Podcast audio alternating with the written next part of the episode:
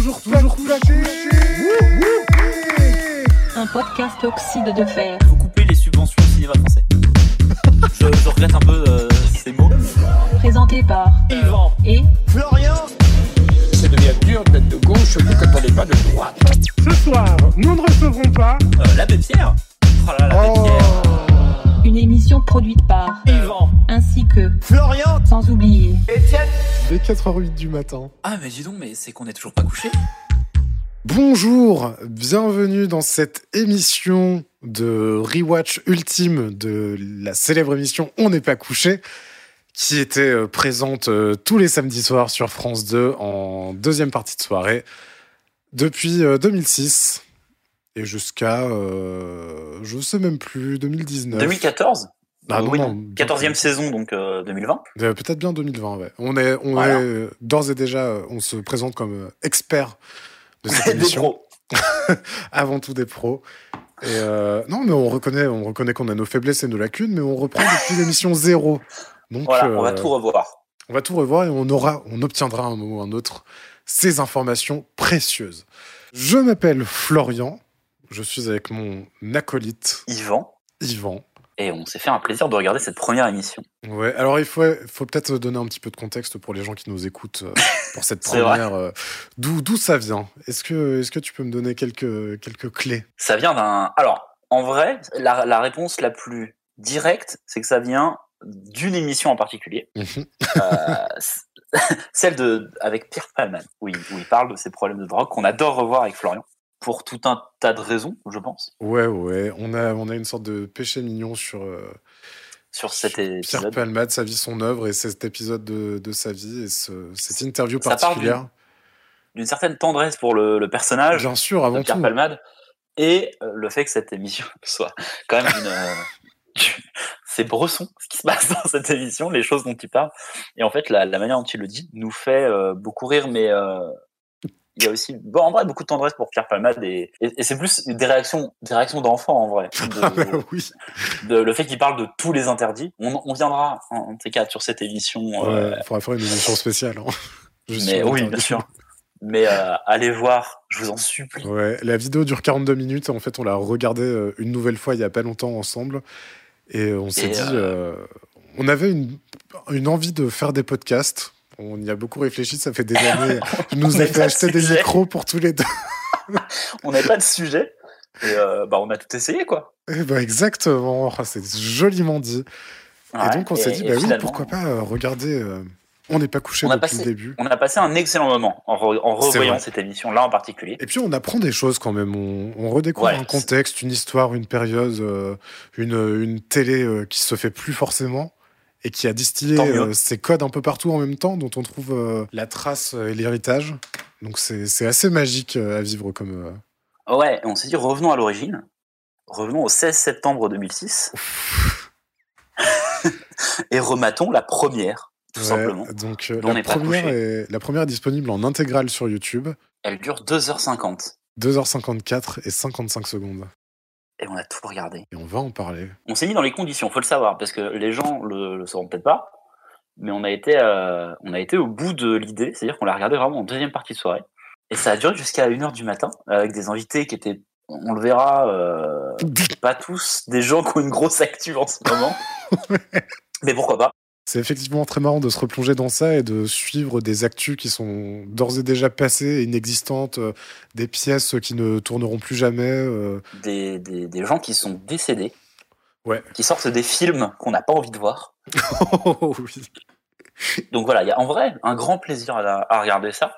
Et on va vous en parler un peu, on va revenir sur, euh, sur tout ce qui s'est passé. Avant ça, on va peut-être laisser Laurent Ruquier présenter les invités. Effectivement. Magneto, Serge. Merde, c'est la mauvaise émission. Le comédien Pierre Arditi. Encore malade. Le peintre Robert Combas. Michel Pollack et Éric Zemmour. Jean-Claude Brissot. Elisabeth Guigou. Christine Angot. Jean-Louis Murat. Michel Bernier. Arnaud Klarsfeld.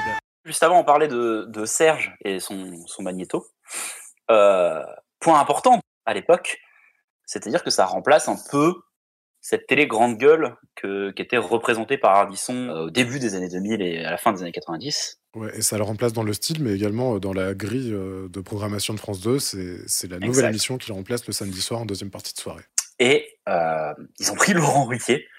Ouais, bah il y a, y a, une histoire de famille quand même. Il y a Barma au milieu de tout ça. C'est ça, il y a Catherine Barma qui est une historiquement qui, a été pendant très longtemps la, la- la productrice qui produisait toutes les, les émissions de Laurent Ruquier. Et qui était avec Ardisson aussi sur cette histoire de de, de plage horaire. Et donc a décidé bah, de mettre son, son poulain euh, à cette place-là qui on le verra dans cette émission avait peut-être pas à ce moment-là dans sa carrière euh, les épaules pour tenir un tel truc. Euh, c'est vrai, parce que Ruquier à l'époque, il, en était où? Il avait, euh, on a tout on a tout essayé, la quotidienne, mais, Mais c'est que des euh, gens de la bande à Ruquier, c'est ses amis, il n'y a pas vraiment de débat euh, très houleux.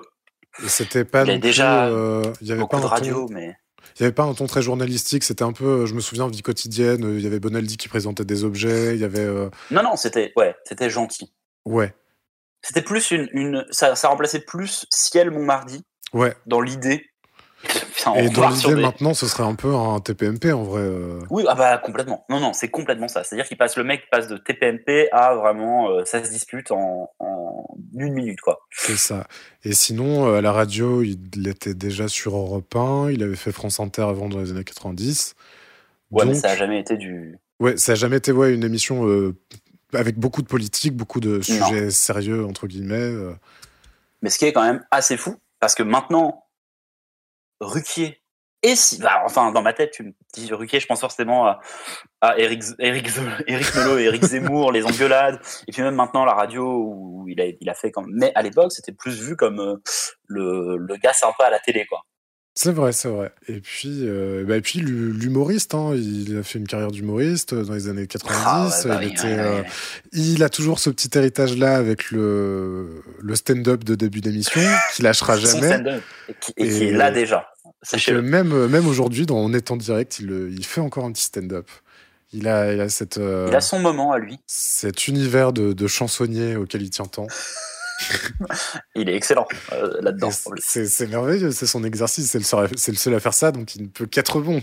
Eh ben, je propose de commencer directement, puisque c'est la première chose qu'il va, qu'il va faire dans cette première émission.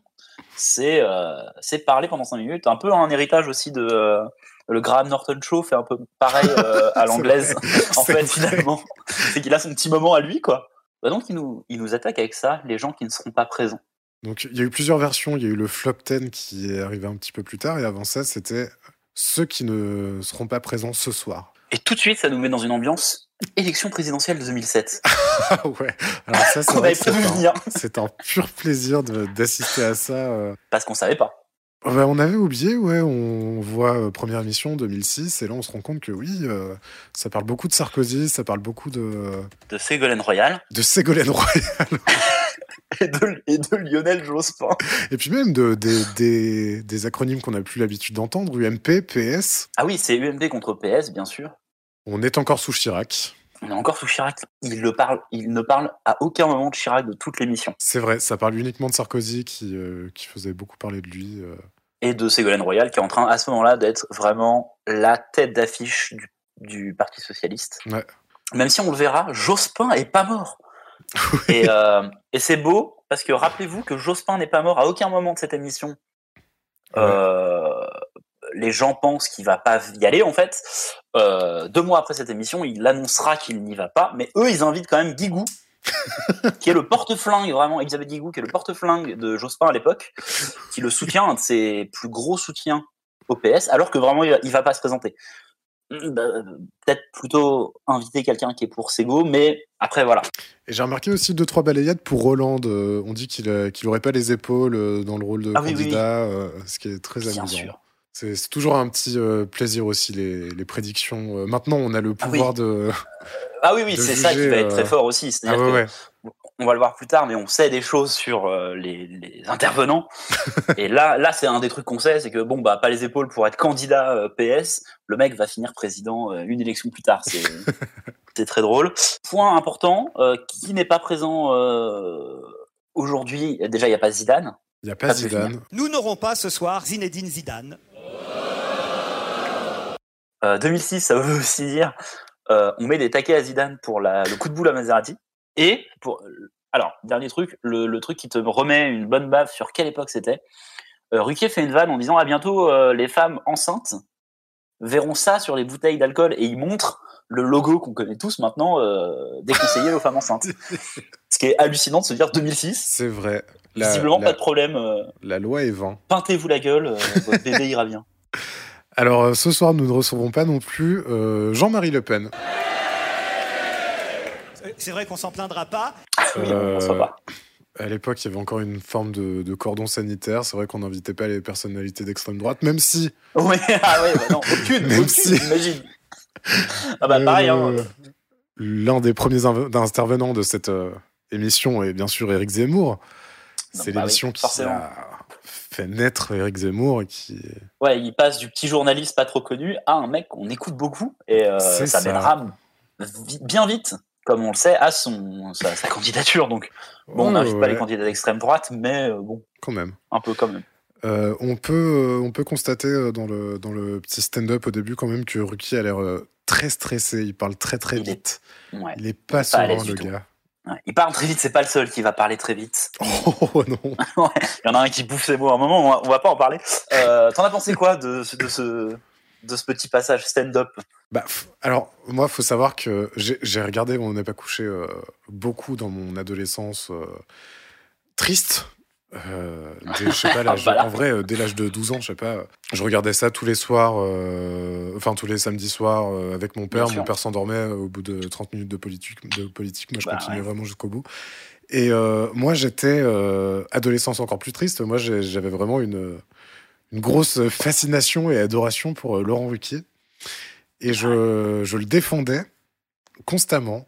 Et je trouvais que ce qu'il faisait, contre les nombreuses attaques Exactement, parce que vraiment, à l'époque, euh, sur Twitter, euh, bon, pas en 2006, mais euh, quand je, Même quand je après. regardais plutôt, les, les remarques sur Twitter, euh, c'était que euh, oh, le, le flop ten de Ruquier, insupportable, le stand-up de Ruquier qui s'octroie euh, 30 minutes en début d'émission, c'est insoutenable. Ce qui est vrai, Ouais. mais ça permet, nous maintenant, de mettre un contexte sur Ah, euh, l'émission qu'on regardait. délicieux. Et ça permet de parler de trucs là. Bon, bah, là, en l'occurrence, il parle de Jean-Marie Le Pen, que ah, il a pas toujours le cache-œil au même endroit. Bon, c'est pas non plus très profond et c'est pas des vannes qui en soi me feront rire.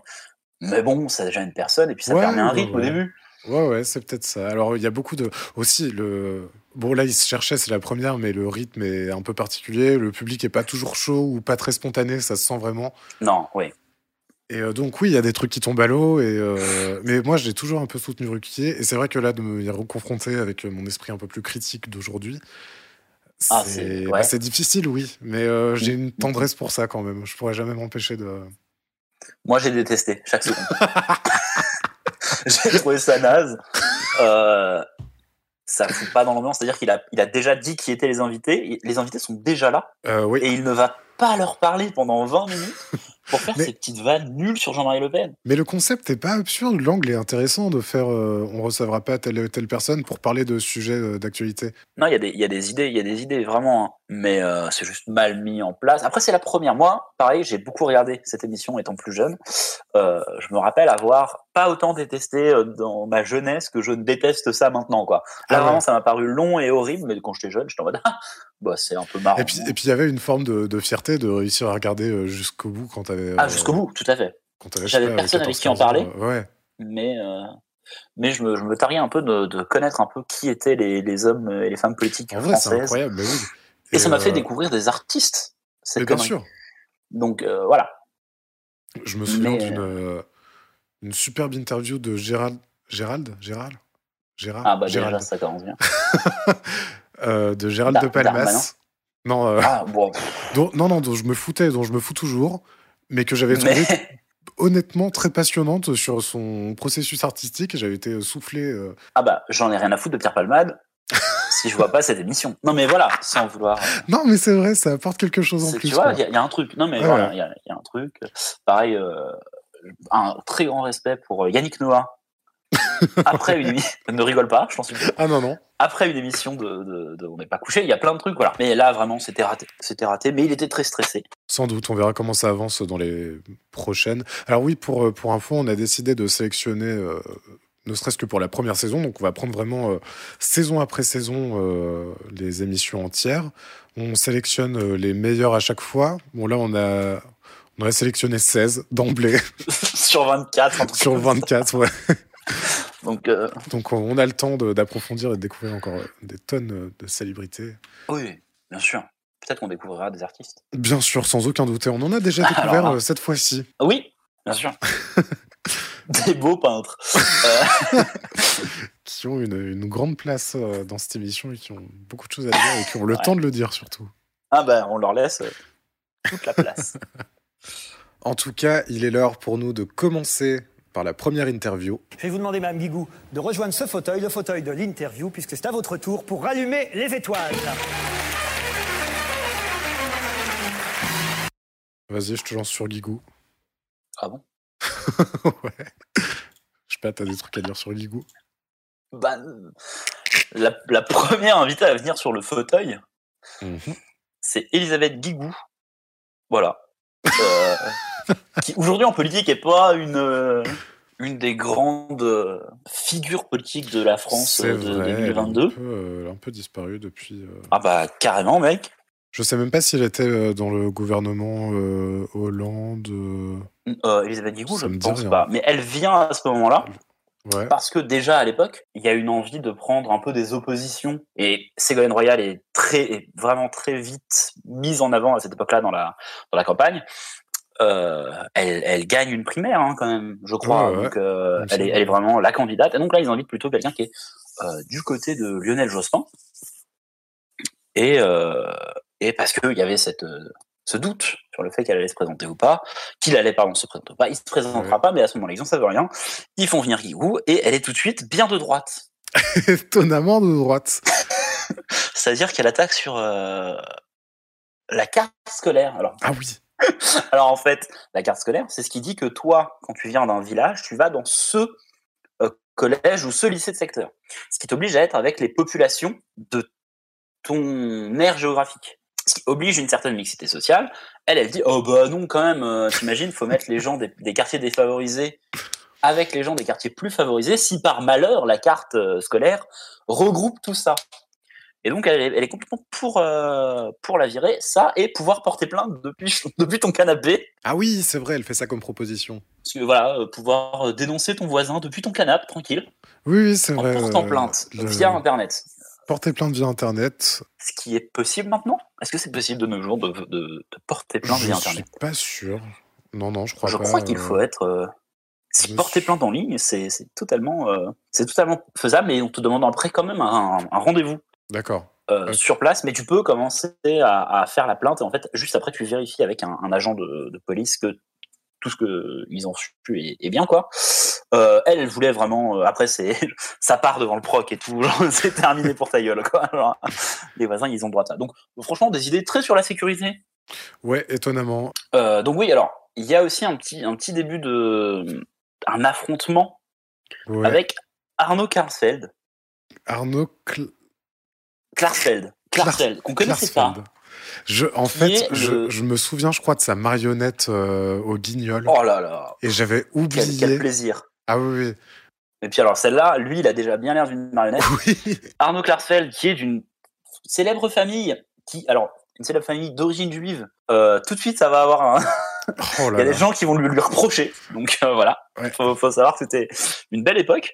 Euh, donc Arnaud Klarsfeld, qui est un, un avocat euh, assez connu, célèbre, qui a participé au, au procès de Maurice Papon. Oui. Attends, Maurice, non, Maurice Papon, c'est le le joueur de foot. Euh, non, ça c'est euh, Jean-Pierre Papin, Maurice Papon, c'est le, le collabo.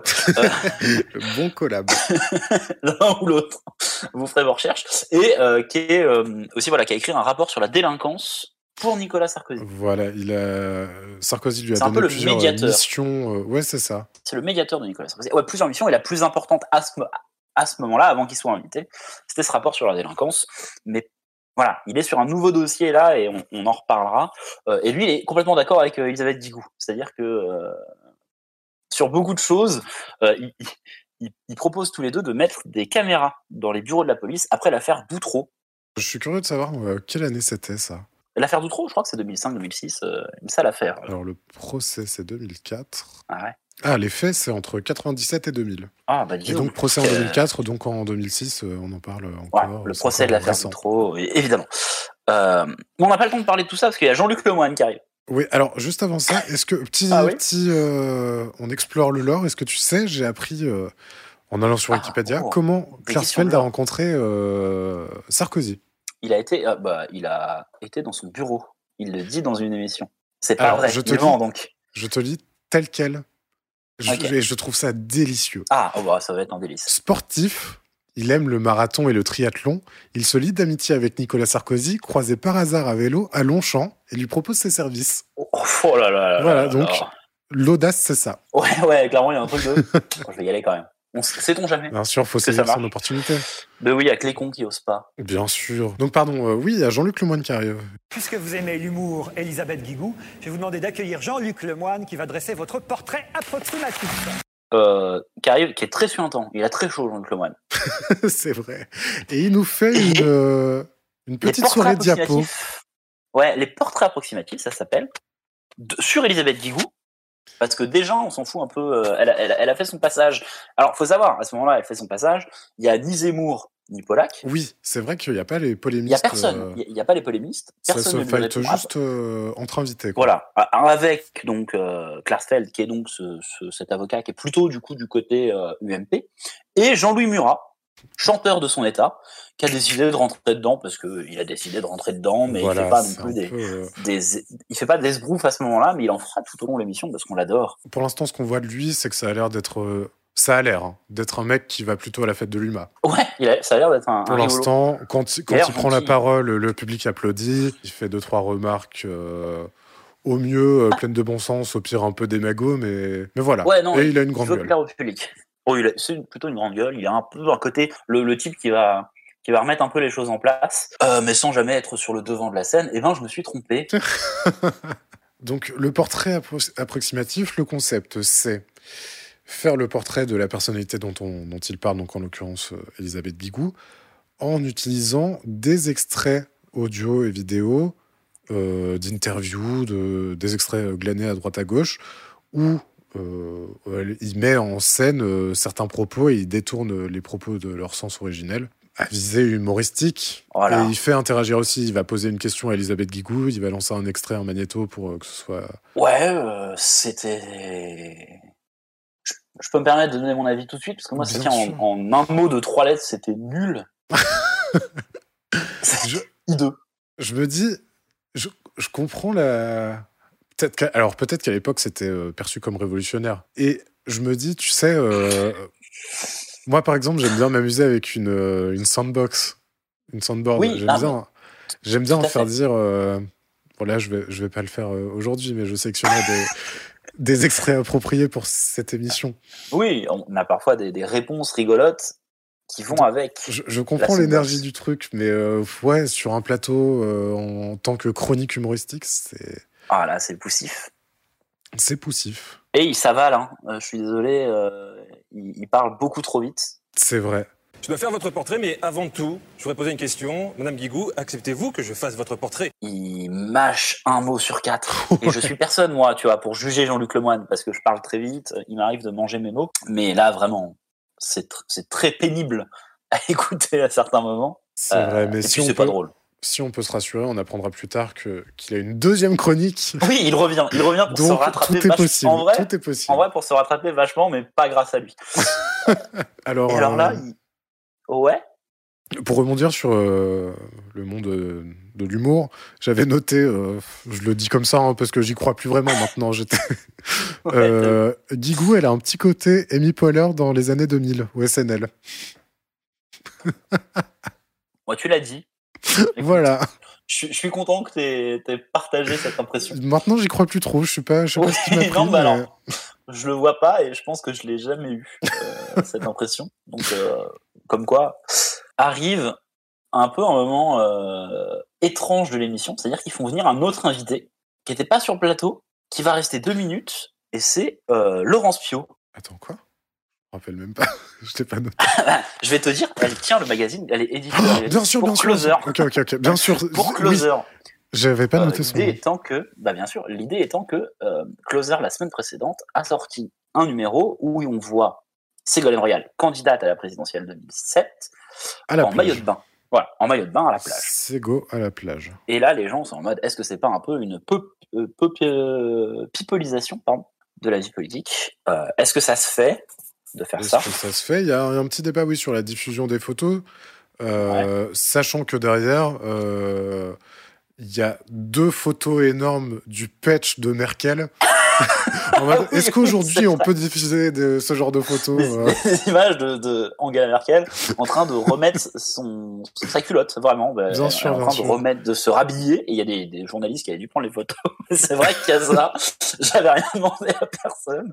Il était minuit et demi. J'étais un peu fatigué. Et dans, la, réalis- dans réalisation, c'est un peu subtil parce que on voit d'abord un plan large du plateau et on Oui. voit pas très bien. Et ensuite, Et Ruquier, je pense que ouais. Je pense qu'en régie ils se sont dit bon, faut quand même le montrer, faut que les téléspectateurs montre. sachent. Donc ils ont accepté la mauvaise foi, ils le montrent au moment où Ruquier dit est-ce qu'on peut vraiment diffuser ce genre de photos aujourd'hui? Ouais, ouais, ouais, ouais, ouais, ouais. Et en sachant que euh, elle a sa défense en disant euh, c'est un exemple, euh, Ségolène Royal, d'une femme euh, qui a une carrière et qui a des enfants euh, et qui, qui joue avec ces deux, ces deux paquets de cartes dans sa vie et qui le, le fait très bien. Et euh, les gens ont envie de voir. Et puis il y a 16 millions euh, de, de gens qui achètent en moyenne un numéro de closer. Elle dit aussi qu'elle a diffusé ces photos parce qu'elle estime qu'elles ne sont pas dénigrantes. Ah oui, contrairement à la- aux photos de Angela Merkel. Elle dit que jamais Closer n'aurait fait ce genre de photos, non, enfin, en tout cas, n'aurait accepté de diffuser ce genre de photos. Et plein d'arguments qui peuvent amener à un débat, en vrai, En vrai, débat qui va arriver. qui va arriver très vite. Réponse du plateau. Jean-Louis Murat euh, se ramène, il la défonce sans ménagement, Ah ouais, sans aucun il dit que c'est ménagement. un torchon, que c'est des idiots qui lisent ça, et il, il la sort. Il- Ouais, ouais, vraiment. Il, il lui dit. euh, donc, euh, à l'argument des 16 millions de personnes qui regardent, qui lisent ce genre de presse, il dit que c'est 16 millions de gros débilos, en gros. Euh, c'est Et pas elle lui un dit, vrai oh, vous argument. pouvez pas dire ça. Vous pouvez pas dire ça. Le public fait bouh et Ouais, ouais. est en mode bien sûr que si et il se lève. Il se lève de son fauteuil en disant mais c'est c'est des torchons et tout. Et après il engueule un peu Ruquier. Alors là, alors là, moi je regrette infiniment. Je crains pas de dire que c'est 16 millions d'idiots. Je sais pas ce qui peut passer Ah, par la tête pour aller acheter une connerie de torche-cul pour voir des gens, pour, pour, voir, pour voir le trou de balle de Depardieu. Non, mais enfin Et Ruquier, euh, justement, je pense qu'il n'avait pas encore l'équilibre, il savait pas où se placer, il n'avait pas encore euh, les deux polémistes tout le long de l'émission avec lui, donc là, il est seul contre le reste du monde, quoi. Et, oui, oui, il, euh, il sent que ça part. Et il, il se marre en fait. Il se marre et il fait des vannes. C'est vraiment très déséquilibré quoi. Il sait pas. euh, Et Murat pour le coup s'en prend vraiment euh, pas violemment, mais euh, en tout cas dans les mots à Ruquier et pointe vraiment la responsabilité sur lui, qui dit mais pourquoi vous prenez même la peine de l'inviter Euh, C'est euh, c'est une honte. à dégager. Et mon cher Ruquier, cette dame est très gentille, mais elle devrait dégager. Elle a rien à foutre ici. Jean-Louis Murat. Il, et il est vraiment en mode en plus l'émission là elle sert à quoi? Qui qui, est-ce qui gagne quelque chose dans cette émission à part l'émission elle-même? Ce qui, Ouais. on va pas se le cacher, est vrai. C'est- C'est-à-dire qu'ils ont invité des gens pour que ça se gueule dessus. Et que là, je pense qu'il boit du petit lait, Laurent Ruquier, parce que euh, ça se tape dessus, quoi. Mais il, perd quand même un peu l'équilibre dans son statut de Ah là, il est- présentateur et oui, d'arbitre. euh.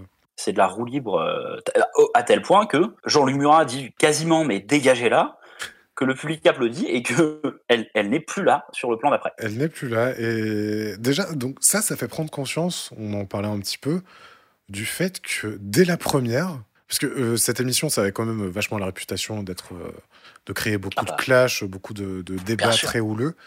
Et euh, dès la première, en fait, c'était le sbeul. Oui, Et c'était hyper vénère. les, les autres sont. ben, moi, j'avais souvenir d'un truc beaucoup plus structuré. Ouais. Où au moins Laurent Ruquier était un genre d'arbitre pour que ça parte pas trop en saucisse, Ouais, ouais. en disant non, écoutez, calmez-vous. Là, il y a aucune règle. C'est-à-dire que ça attaque à la gorge en, en- en traitant 16 millions de personnes de, de trous de balles finis. Euh, elle peut pas en placer une. Elle, elle regarde autour d'elle pour avoir de l'aide un peu de- des autres. Euh, Michel Bernier, euh, qui est présent, je rappelle, hein, depuis le début, Bien sûr. Michel euh, n'apporte aucune analyse. c'est c'est merveilleux à regarder parce que Michel Bernier a la clim qui est réglé sur 11 dans sa gueule. On Elle dirait qu'elle est dans une pub Elle s'envole, elle s'envole. Elle s'envole constamment. Et dès qu'il y a un plan sur elle entre les deux qui sont en train de s'écharper et de s'étrangler, Il y a Michel Bernier juste avec les cheveux qui ondulent au vent. Et c'est magnifique parce que euh, euh, personne ne parle à part Murat qui, gue- qui gueule comme un peu, euh, Pio qui ne dit rien, donc elle est là, elle, elle était là pour défendre vraiment euh, les photos de Ségolène Royal. On ne verra pas les photos de Ségolène Royal montrées directement euh, C'est vrai, on verra juste le. en grand, en grand, en grand, grand Le écran. on, le voit, on, voit, ah ouais, alors ça, on le voit plusieurs fois, mais mais ah ouais non, ça, tire, euh, ça tire à balles réelles sur Laurencio. Elle se fait vraiment dégager du plateau, quoi. C'est ça qui est, qui est un peu, euh, c'est-à-dire qu'il a tellement pas son émission en main, le Laurent Ruquier à ce moment-là, qu'elle se fait virer sous les, huées des gens applaudissent Murat qui est debout en train de lui gueuler dessus. Euh. Et c'est vrai que le truc de. Je pense que tant qu'il avait pas. Je sais pas combien de temps ça a duré le fait qu'il ait pas de polémiste à côté de lui tout le long de l'émission. Je sais pas, mais là ça Mais se ça sent crée. euh, Parce que du coup, à partir du moment où il y a les polémistes tout le long, il y a de la contradiction, mais c'est quand même un peu structuré. Et ils ont un peu cette autorité de. euh, bah, même si c'est, euh, ça peut être violent, et même s'il y a eu des, des gens qui sont partis, Oui. et qui sont fightés, c'était pas. je sais pas, c'était plus organisé, plus structuré, c'était pas la foire du trône, quoi. Bah parce que Laurent Ruquier avait un rôle de médiateur entre Voilà. ses invités et ses polémistes. Alors que Alors là, que il n'a pas il- de rôle en fait. Ouais, c'est ça. Il est à la fois euh, l'amuseur, le contradicteur. euh, Mais ouais, c'est aussi lui qui pose les questions, voilà vraiment. Donc en fait, c'est lui qui mène le débat, mais du coup aussi qui, qui est censé euh, euh, se prendre un peu la, la hit de, de- des gens qui sont pas d'accord avec lui quand il essaie de défendre, de défendre un invité. Alors que normalement, il défend plutôt ses, ses invités face à ses chroniqueurs ou inversement. Là, vraiment, il ça. prend parti. Ouais, il laisse vraiment la parole à chaque euh, partie. Oui, oui, c'est ça. Et Murat est vraiment contre Laurent Riquet parce que euh, Laurent Riquet est vraiment ce, ce, ce salaud pour lui qui a, qui a créé une émission pour que ça gueule. Et on va le revoir ça après. Alors qu'à partir de. Je- Pour, pour l'instant, ça se passait bien jusqu'à là. Ça se passait Ouais, plutôt bien. c'est Il se faisait deux, trois vannes, euh, mais ça. Et là, c'est devenu. euh, ah oui, oui, ça, ça ne Murat, re- ça ne redevra ça ne- ça ne redeviendra jamais euh, au niveau Ah, de départ, enfant. quoi. Ouais. Si, entre bah Murat si, et- bien plus tard. Ah, entre Murat et, et, et Riquet J'ai pas l'impression. Je crois que a un peu tout Ah non, gâché, non, non, plus jamais, plus jamais. Ah non, bah plus jamais, là, c'est... Euh, J'ai noté, de Murat Ah oui gâche tout. Ils sont tous odieux. c'est Ah la oui, foire ça, cette émission. Ils, ils sont tous odieux parce que euh, Laurencio, bon, bah, elle en place pas une. Christine Angot ne- n'est d'aucune aide pour Laurencio à ce moment-là et elle est un peu odieuse. Elle Ouais. est plutôt d'accord avec Murat, donc bah après elle fait ce qu'elle veut, elle est d'accord avec qui elle est, mais Et elle met Mais 10 voilà. phrases pour exprimer euh, une idée qui oui, la se- moindre idée. Alors que Murat à côté est en train de péter le plateau. Avec panache, cela dit. C'est ça aussi la différence. oui, que Il y, a, il y a des super punchlines de, de, de Murat, là où, euh, en gros, euh, Oui, c'est trop, c'est trop réfléchi. Euh, Karlfeld, Klarfeld, vraiment, euh, il a plus rien à foutre pour l'instant, c'est Ah pas oui. son, ses oignons. Et puis après, euh, Guigou, pareil. euh, non, Guigou, non, Guigou, Guigou prend parti en disant en vrai, Ségolène Royal, euh, c'est une femme politique et on doit la respecter en tant que femme politique. Il y a la figure politique. Vous, vous n'auriez pas fait la même chose avec un autre. Et on parle de Chirac qui avait été à poil à un moment oui, fort de en Brégançon. disant mais ça n'a rien à voir parce que je, Chirac à ce moment-là euh, est, est dans sa maison, euh, c'est déjà une photo dégueulasse et elle est, c'est la une de aucun magazine ça par contre. De rien du tout. Ouais, de rien du tout. Euh, en une de la France à l'époque. Il est président. genre. Exactement. Euh, Qu'est-ce que t'as pensé sincèrement de ça? De... Tu veux que je prenne parti sur le débat en lui-même ou euh, Rien à foutre. Parce qu'en fait, euh, ah bah oui, parce que on se remet en 2006 où maintenant on les voit partout, on voit des photos de, Ouais. de, de politiques avec leurs femmes. Il y a eu l'affaire, euh, l'affaire des croissants. euh, Et maintenant, il y a même, j'ai vu il y a pas longtemps, et je sais pas quel paparazzi qui a sorti un bouquin de photos, mais comme un bouquin d'art, ouais. ou, de photos de politique, et où il théorise tout ça, où il explique que, un peu à la manière des hackers, en fait, il prouve qu'il y a des failles de sécurité. Il dit si un homme politique est à proximité euh, et à- est suffisamment proche pour être capté par un, un appareil photo, il peut aussi être proche d'un sniper. Ouais, Voilà. Et donc, il y a une, Ah, une sorte de, de, de- de tentative de légitimation aussi de cette euh, pratique qui, à l'époque, euh, ça commençait à se faire et c'était, c'est un peu comme la télé-réalité, quoi. Ça a posé plein de débats éthiques. Oui, bien et- sûr. Et finalement, maintenant, on est complètement passé à autre chose parce qu'il y a des photos partout là.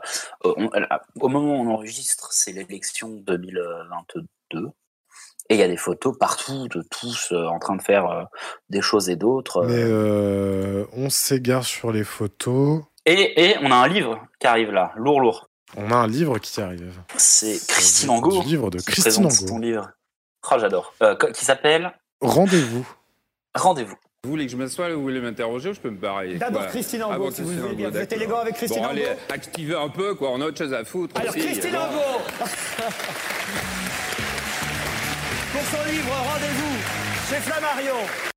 Parle de ce que j'ai compris de sa relation passée avec un banquier. Euh, entre autres, alors je sais pas s'ils ont juste passé beaucoup de temps sur ça. Il passe beaucoup de temps sur ça. Alors ce qui est marrant avec Christine Angot, déjà, il y a, il y a deux choses. Il y a le fait que Christine Angot, bien plus tard, deviendra une euh, chroniqueuse, Une chroniqueuse. récurrente, euh, polémiste euh, ça, de cette émission. Et elle était là dès la première. Voilà, déjà. Ensuite, il y a tout un truc sur, euh, sur Christine Angot. Donc, en fait, son, son délire à elle, de- j'ai jamais lu ses bouquins et je, je pense que je lirai jamais euh, du Christine Angot, mais visiblement, son délire, c'est de. euh, Elle écrit vraiment euh, les choses qu'elle vit. Donc, il y a par exemple notamment l'exemple du moment où elle était en couple avec Doc Gineco. Et Voilà. ça a fait un a peu fait un livre. jaser le, le- la jet set euh, parisienne de l'époque euh, en 2006. Donc, c'était en plus, elle sortait avec Doc Gineco à l'époque où. euh, Au moment de la sortie de ce livre-là, donc voilà, rendez-vous. où elle a été interviewée.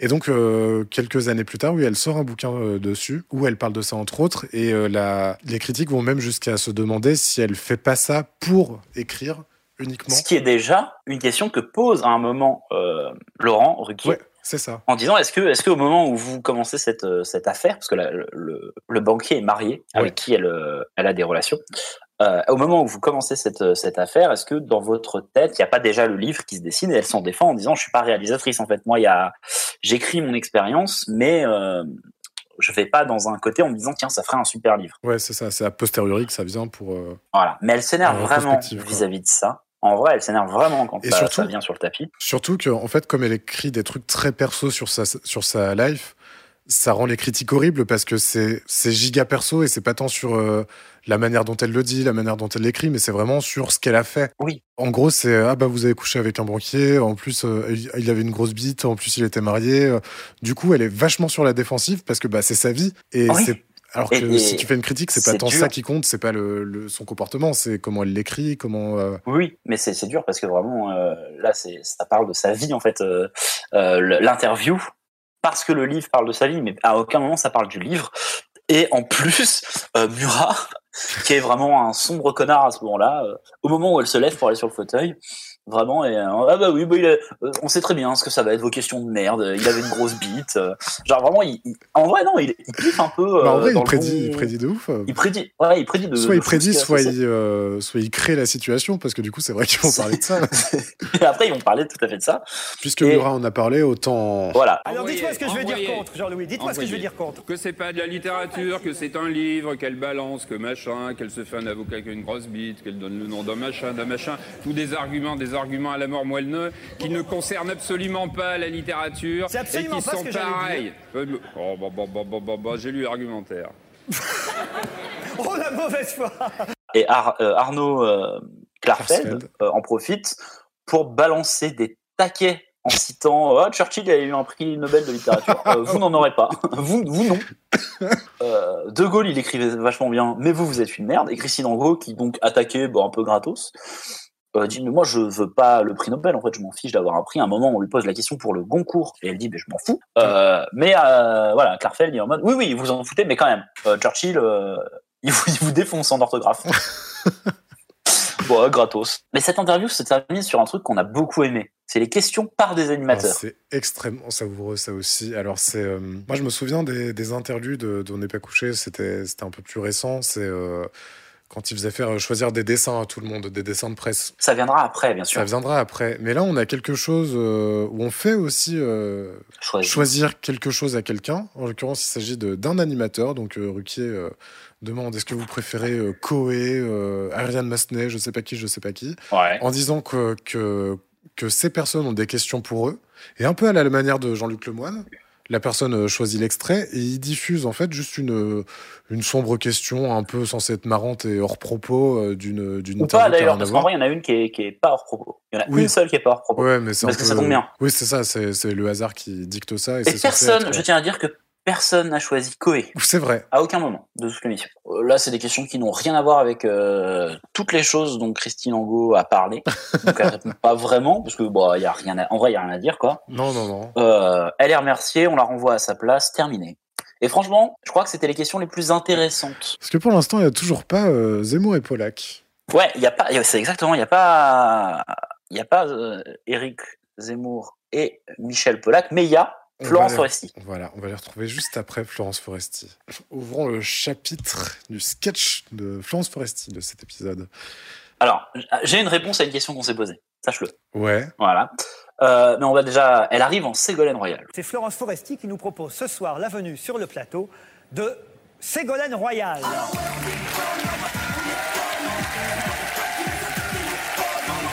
Elle fait une entrée sur la boulette de Diams. de Diams en disant que euh, qu'elle est euh, l'idole des jeunes, euh, qu'elle est l'espoir politique des jeunes, qu'elle se revendique vraiment de la jeunesse et qu'elle le fait mal. Donc Florence aussi le joue comme si elle était complètement à côté de la plaque parce que c'était un peu la vision que les gens avaient de, de Ségolène Royal. Et elle fait aussi de l'effeuillage. Ouais, C'est-à-dire c'est qu'elle très elle- elle bizarre. joue de ses charmes, euh, Ségolène, selon, selon Florence Foresti. Et bah, on n'a pas trop compris. Ouais, c'est un peu choquant quand même. Mais il y a une raison. Alors justement, euh, on se demandait si c'était juste parce que c'était une femme en politique et auquel cas c'est extrêmement choquant. Est-ce qu'il y a eu des, des trucs précis qui justifieraient Est-ce qu'il y a eu des comportements de la part de, de, de Madame, Madame Royal Madame Royal, où elle, euh, elle mettait euh, voilà, son, son corps en avant ou, euh, qui aurait pu être les- parodiée euh, de Ou les journalistes le faisaient au contraire, malgré le fait qu'elle ne le fasse pas d'elle-même. quoi. Et en fait, non, c'est parce qu'elle elle le dit, en fait, Florence Foresti, dans le sketch. Ah, C'est parce qu'elle a été nommée troisième femme la plus euh, sexy de France. C'est juste pour ça l'angle. Ah oui, oui, oui. Et ah du coup, démoniaque. tout l'angle du sketch, c'est qu'elle euh, c'est qu'elle monte ses, ses jambes, euh, qu'elle se caresse les jambes Oh, et qu'elle qu'elle fait des, des clins d'œil sexy à la caméra. Ce qui est étrange, puisque là, c'est vraiment euh, la perception que les autres ont de Ségolène Royal, mais c'est pas ce qu'elle fait, quoi. Alors, euh, être à côté de la plaque sur les jeunes, autant je peux le comprendre. Je me rappelle, franchement, je me rappelle pas, parce que j'avais 10 ans, mais euh, Bah, axer l'intégralité du sketch sur ça, c'est quand même hyper particulier. Enfin, ça touche même pas à ses compétences ni rien du tout en tant que femme politique. Ça touche au fait qu'elle soit une femme en politique et donc euh, bah, il y a des sondages de merde sur euh, son physique et donc ouais. Euh, sixième femme la plus sexy de l'univers intersidéral. Devant Monica Bellucci, il me semble, devant Pamela Anderson et devant Madame Guigou. il y a des blagues sur le fait que, forcément, euh, François Hollande est tout mou et c'est pas lui qui porte la culotte à la maison, attention. Il a un peu effacé, dis donc, le, le bonhomme. Ah bah oui, attends, ouais. Et il y a une blague sur le fait que Ségolène Royal enfile Oh oui, putain, elle enfile son euh, mari. François Hollande. Oui. Quelle, mais quelle horreur. Donc je- on adore, en fait, ce- Ah oui, oui, bien sûr, c'est de d'extrêmement bon goût. le meilleur humour. Je crois qu'il y a il y a absolument rien d'autre euh, non, il n'y a rien. dans ce sketch. Ah si, le, la, la manière Oui. dont Florence Foresti est introduite dans, dans le contexte de cette émission, c'est que c'est l'une des invitées qu'on ne pouvait pas recevoir en début d'émission Venir. dans le petit stand-up de Ruquier, et qui finalement... Ne devait venir. pas être là. Et oui, exactement. Donc c'est C'est vraiment. c'est dire à euh, quel point c'est préparé au niveau du conducteur Oui, elle joue. Ah, Parce que euh, mo- il y avait un petit moment sur Ségolène Royal, dans le stand-up. dans l'intro, sur le fait Ouais. qu'elle ait répondu ultra sèchement, entre grosses guillemets, à quelqu'un qui lui posait une question. lors d'une conférence PS. euh, pour venger Lionel Jospin, selon eux. Euh, non, alors la réponse est un peu sèche, mais je suis pas sûr que ce soit pour protéger Lionel Jospin. Bon, je sais pas. Et puis alors là, bon bah festival donc de, de, de, de blagues sur euh, sur le fait qu'elle soit à côté de la plaque avec les jeunes. Mais euh, ça m'a amusé de revoir ce truc euh, parce que je sais pas si c'est moi qui regarde plus trop la télé qui me rend plus compte de ça, mais cette espèce d'univers de la transition parfaite où tout est super calibré. Et, Ah, faut euh, faire très attention à ce que ça fasse du sens dans Ouais, le- ouais, ouais. l'émission de Et dire. je trouve ça en incroyable fait, que ce sketch soit justifié par le stand-up de Ruquier du début. Enfin, c'est en vrai, c'est bien ficelé. C'est ça sert à rien. Oui, c'est pas du Mais oui, c'est pas du tout nécessaire, ouais. mais c'est marrant. Pour le coup, autant la chronique de Jean-Luc Lemoyne n'avait aucun sens euh, et pas vraiment intégrée de manière cohérente. Mais du coup, c'est vrai que Ségolène Royal, on prend beaucoup euh, pour son grade dans ce- ces 30 premières euh, minutes. euh. Ah bah parce que c'est un, un- c'est soit euh, Ségolène Royal, soit Nicolas Sarkozy. On s'en est rendu compte après hein, que c'était Ouais, ouais, pendant les élections. Euh, et il y a Guigou, hein, qui, Jospin, attention Jospin, qui sera très important pour ces élections.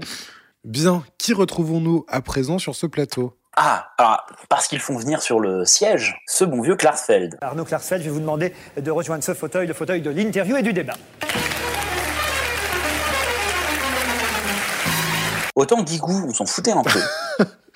Bah, vraiment, c'est ça, c'est l'invité, politique, donc on se foutait un peu, donc il y avait personne. Mais là, on fait venir les deux tueurs à gages, que sont euh, Éric Zemmour et Michel Polac. Ça surprend toujours d'y repenser. On a toujours en tête euh, l'impression que le premier duo c'était Zemmour-Nolo, mais en fait non, c'était Polak. C'est tout à fait. En fait, Polak a fait euh, une partie de la saison 1. Une dizaine.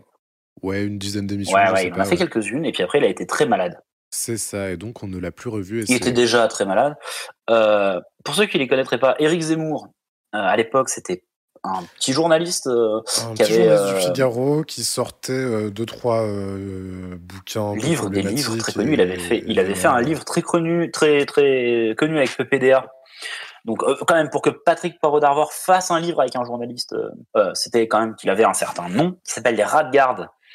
Euh, et que le titre est malvenu quand on sait ce qui est, enfin Poirot d'Arvor quoi. Après, Oui, euh, il faisait des passages à sa, euh, à sa dispute et puis etc. Il était voilà, il était invité assez euh, régulièrement sur les plateaux de télé, mais là c'est vraiment sa chronique à la télé qui va avoir voilà. Et Michel Pollack, bah, une légende apparemment.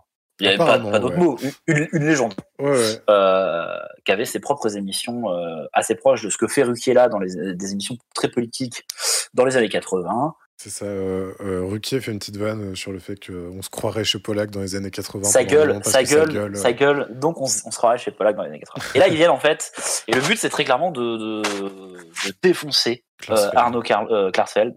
Genre vraiment ils sont là pour le pour le fusiller quoi. Ce qui me laisse à penser que tout, tout le monde était un peu au courant de ce qui allait se passer dans cette émission. C'est ma théorie euh, du complot euh, personnellement. Je pense qu'il y avait des grosses directives flinguer euh, tout le monde. Je crois que c'est ça, parce que tout le monde est vraiment odieux. Il n'y a, pas- y a pas une personne à sauver Ah. euh, quand tu fais le bilan de. Michel Vernier, cependant, qui jusqu'à maintenant a dit euh, deux phrases. A pris une soufflante, euh, se prend une soufflante dans la gueule depuis deux heures par le par le ventilo. Klarsfeld. Ça parle de sans-papiers, de migrants, Ça parle des migrants. Tout de suite, d'immigration de manière ça générale. parle des migrations parce que le débat à l'époque, c'était qu'il y avait un quota de 6000, 6500 euh, personnes qui allaient être régularisées sur 30 000 demandes. Et que euh, Klarsfeld, qui était visiblement quelqu'un qui est, qui est, qui est très euh, impliqué dans la cause migratoire, avait très envie d'être euh, sur le devant de la scène en disant, voilà, on va accepter certaines personnes, on va, on va faire en sorte que des gens soient protégés par cette loi qui permette à au moins 6 000 personnes de rester, et les autres, 12 000 euros, la frontière, ça dégage. En gros, c'est ça l'idée. Zemmour arrive plutôt stock, Zemmour à l'époque. Ouais, Beaucoup Non, plus non. stock que maintenant. C'était toujours une brindille, mais une brindille qui avait un peu plus d'ossature. Je pense qu'il a juste perdu. Ouais, euh, je pense aussi. Euh, arrive, euh, et c'est pas lui qui est tout de suite très agressif, c'est Polak. Qui il est en mode, personnellement sur son nom. Sarkozy, il a acheté un nom. Ouais. En vous, en vous en venir, parce que les, les Klarsfeld, apparemment, c'est une très grande famille politique et surtout dans la justice. Et il a acheté un nom, en fait, en vous venir. Il vous donne ce truc, mais vous savez pas faire. Vous êtes une merde. Vous êtes un, un ramassis de conneries. Ouais, en Et, gros, c'est euh, vraiment, vous n'êtes pas là pour vos compétences, mais pour. Vous êtes là, voilà, nom, pour votre nom, en fait. Et c'est tout de suite. C'est les premières paroles que dit Polak de toute l'émission. Et moi, j'étais euh, mal à l'aise. Sincèrement. C'est vrai que- Début de malaise. Et au-delà de son nom, Klarsfeld, euh, pour donner un peu de contexte, euh, il était dans les années 90 dans une sorte de jet set d'intelligentsia euh, parisienne dans les milieux politiques et culturels branchés. Et justement, à mesure que notre attention pour l'émission diminuait progressivement, on a ouvert des onglets à côté, on Ah s'est bah, renseigné un peu sur le passé de Klarsfeld. On est tombé sur des photos magnifiques avec une femme Une photo magnifique. Avec une femme. avec laquelle il a été en couple. Il s'agit ni plus ni moins de Peu connue. peu connue. Pour l'instant, Euh, elle a une petite euh, réputation, mais elle sera connue plus. C'est une artiste, Une belle chanson. très belle chanson. Euh, 500 jours ensemble. Il y a quelqu'un qui m'a dit. C'est. euh, C'est Carla Bruni. ah là là, Carla Bruni Sarkozy, qui à l'époque n'est pas euh, Bruni Sarkozy, mais uniquement Bruni.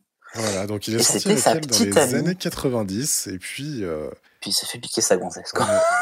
euh, on, on simplifie il y a quelques années. euh, entre, Il y a des années, il y a un entre- mariage mais on, aime bien, euh, on aime bien se dire que Klarsfeld s'est fait cuck par Sarko. devant, devant, il était dans, il était là, il était Pendant présent. qu'il était en train de faire ses dossiers pour lui. Euh, le dossier. Alors, déjà, Elisabeth Guigou, qui est la femme de gauche, le PS, Oui. Qui Euh, représente la gauche. qui représente le PS euh, sur cette émission, quand on parlait donc d'immigration, quand on parlait de, du quota, donc euh, ce qui est beaucoup reproché à Sarkozy et donc à Klarsfeld, de dire évidemment, bah, je suis tout à fait d'accord avec vous. Elle est absolument d'accord. Elle est, elle est d'accord à 100%. Tout ce qu'il dit est pertinent à ses yeux. C'est-à-dire que c'est vraiment, il n'y a pas d'opposition à ce niveau-là. Euh, Éric Zemmour est aussi tout à fait d'accord. Et il va, il va même euh, plus loin parce qu'il apporte vraiment des justifications. Il commence déjà à, à parler, sans le nommer, de grands remplacements. Du grand remplacement, ouais, tout à fait. Oui, il parle de ces paysages qu'on reconnaît plus, euh, de ces euh, cultures qu'on reconnaît plus à cause De ces quartiers où les gens ne peuvent pas pratiquer leur, euh, leur culture, enfin ne peuvent pas vivre leur culture comme ils le voudraient, car il y a d'autres cultures qui s'impliquent. Voilà, Euh, il a, il a ses marottes déjà à ce moment-là, mais c'est quand même assez incroyable de se dire que. C'est quand même hyper perturbant de se dire que dès le début, on l'a laissé tenir des propos comme ça. Mais parce que là, nous, ah non, attention, nous c'est avec le contexte de en voyant le truc et tout. Parce que sinon, on va pas se le cacher, la crise migratoire de 2006, les gens en parlaient déjà Oui. sous ces termes-là. Il y avait déjà un peu cette idée du, du, du- du grand remplacement sans jamais être nommé. Je suis d'accord, mais il y a, il y a vraiment un discours en ce moment depuis quelques années sur Zemmour, sur son éclosion et l'éclosion et la propagation de ses idées, qui consiste à dire qu'il se serait radicalisé progressivement, alors qu'en fait, dès le début, il tenait des propos euh, dégueulasses comme ça. Bien sûr, bien sûr. Euh, Polak, très effacé à ce moment-là, qui a juste, il a insulté euh, toute la famille de Klarsfeld. Et après, il laisse Zemmour faire. Et voilà, juste, il reparle à un moment euh, pour parler des Juifs quand même, pour défendre l'idée que, bah, euh, enfin, ça n'a rien à voir. euh, c'est, vous faites ce que ce que Israël fait avec euh, avec les Palestiniens en les virant euh, d'un endroit parce que ça leur plaît pas qu'il y ait des gens d'une culture différente. C'est Voilà. vrai vrai que Polak dit rien et au bout de deux heures d'émission, il lance le débat euh, sur le conflit Israélo-palestinien. Euh, Klarsfeld qui joue un peu, qui est d'origine, enfin, qui est du, d'une famille je crois euh, juive. ouais, franco-israélien. euh, Il a la, oui, il a la, la euh, et qui franchement à ce moment-là ne sait pas quoi répondre quoi. C'est vraiment euh, et Polak ne dit plus rien après. Il est en mode tiens, nique ta grand-mère. vraiment Polak. Il est, il est, il est, il est posé. Il sait qu'il a déjà fait sa carrière et qu'il est pas loin d'y passer. Donc euh, Après, il est plongé dans, les bouquins. euh, dans ses Ouais. bouquins, il est en train d'apprendre des citations pour un peu plus tard. ouais, ouais. Euh, Mais c'est un gros bordel. Franchement, Ouais, c'est un gros bordel. C'est euh, le Delbord. les gens se laissent pas parler, mais pour dire globalement, pour dire globalement la même chose en fait. Ça, il faut quand même le dire. C'est facile, c'est facile, c'est facile. C'est c'est facile. La démagogie à tout bout Non, de non, champ. non, non, c'est pas de la démagogie, c'est facile, mais c'est vrai. Madame Guigou. Et tout le monde est en sueur. euh, c'est la, la Ah chemise oh de. Klarsfeld. Klarsfeld euh, s'imprime lentement, c'est mais c'est aussi à cause de, la, de Michel Bernier qui a pris toute la clim, donc euh, forcément, Ah ouais, donc tout le monde tout est sur le elle, donc forcément, tout le monde est très très chaud. Non, c'est mal organisé, mais là, ils font le move qui est peut-être le pire move de l'émission, je pense. Sans doute. Alors là, combien d'invités d'invités il y a dans cette émission? Parce que c'est très mal organisé. Et donc là, il y a Charles Berling qui arrive, un acteur français très connu, euh, bah, qui a une belle carrière, qui est un type euh, voilà, que je connaissais pas trop. Mais là, il arrive. Donc lui, son combat, c'est que euh, il y a pas longtemps, il y a eu une affaire de, de, de personnes qui squattaient un bâtiment dans le Val-de-Marne, qui se sont fait euh, déloger. en sachant que c'était des personnes où la 500 personnes où la plupart étaient en situation régulière en France. Oui, ils travaillaient, ils avaient. euh, Et en fait, on leur a trouvé des logements. C'est-à-dire que l'État français leur a dit bah, vous pouvez pas être là, on va vous relocaliser parce qu'on n'a pas le droit de vous mettre dehors. Ce que Klarsfeld applaudit dès demain, sauf que quand on contextualise, c'est des lieux qui sont très loin de leur boulot, pas du tout adaptés. C'est des gens qui travaillent et qui sont séparés de leur lieu de travail de plusieurs heures de route. Donc euh, Berling, c'est son combat. Il est allé manifester auprès de Guy Bedos. D'ailleurs, il y a une très belle. Il y a. Guy Bedos sur l'émission. Ça, il, Ouais. a- il tient une affiche qui dit euh, Non, non, non à l'expulsion. euh, pas d'accord. Là, c'est vraiment un beau moment de télé. Ah bah, bah alors là, on comprend tout ce qui se passe. C'est inaudible. euh, tout le monde se met à gueuler. Alors tout le monde se met à gueuler dans tous les sens parce que Charles Berling est le seul à prendre la hit. À ce moment-là, c'est le seul à vraiment être le centre de tout le monde. Zemmour Ouais, n'est pas ouais. d'accord avec lui parce que Zemmour, Ouais. forcément, on a dit qu'il était d'accord avec Klarsfeld et Klarsfeld est plutôt d'accord avec ça. Il est obligé de défendre ça parce que ça, ça a été fait par Sarkozy en fait à ce moment-là. Donc il est obligé de défendre ça. Donc Klarsfeld n'est pas d'accord avec lui. Polak, Polak s'en branle, il, lit- il lit des poèmes japonais. Euh, Murat ne dit rien. Ango ne dit rien. Elle, elle viendra un peu. Alors Michel Bernier, euh, les migrants. bon, c'est pas c'est pas pour ça qu'elle a c'est pas pour ça qu'elle a invité Mais le truc qui, qui électrifie qui électrise beaucoup aussi l'ambiance, c'est que bah, du coup Berling euh, est vachement applaudi par le public. Oui. Donc il se fait traiter de démago par Zemmour. euh, Et il y a Michel Pollack qui serait à un moment pour dire à Arnaud Klarfeld Bon, t'es stupide. voilà, mais encore une fois, il n'y a pas de. Voilà. Et à un moment, d'un coup, ça gueule. Ah, mais c'est alors, exceptionnel. il y a, il y a des hurlements qui arrivent d'un endroit du plateau qu'on ne voit pas. Il n'y a pas de caméra sur cet endroit du plateau. Et ça tourne sur Christine Angot, Mais c'est pas qui est possible en train d'hurler à plein poumon sur Zemmour.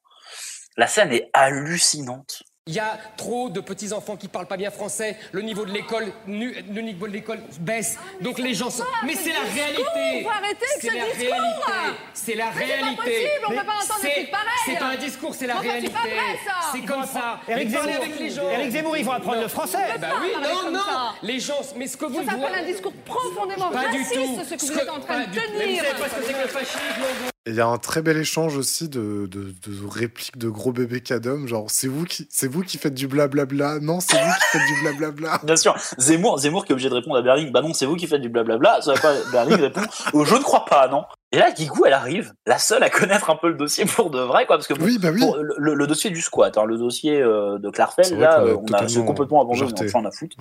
euh, Berling, il est arrivé, il a, il a hijack la discussion sur les 500 migrants.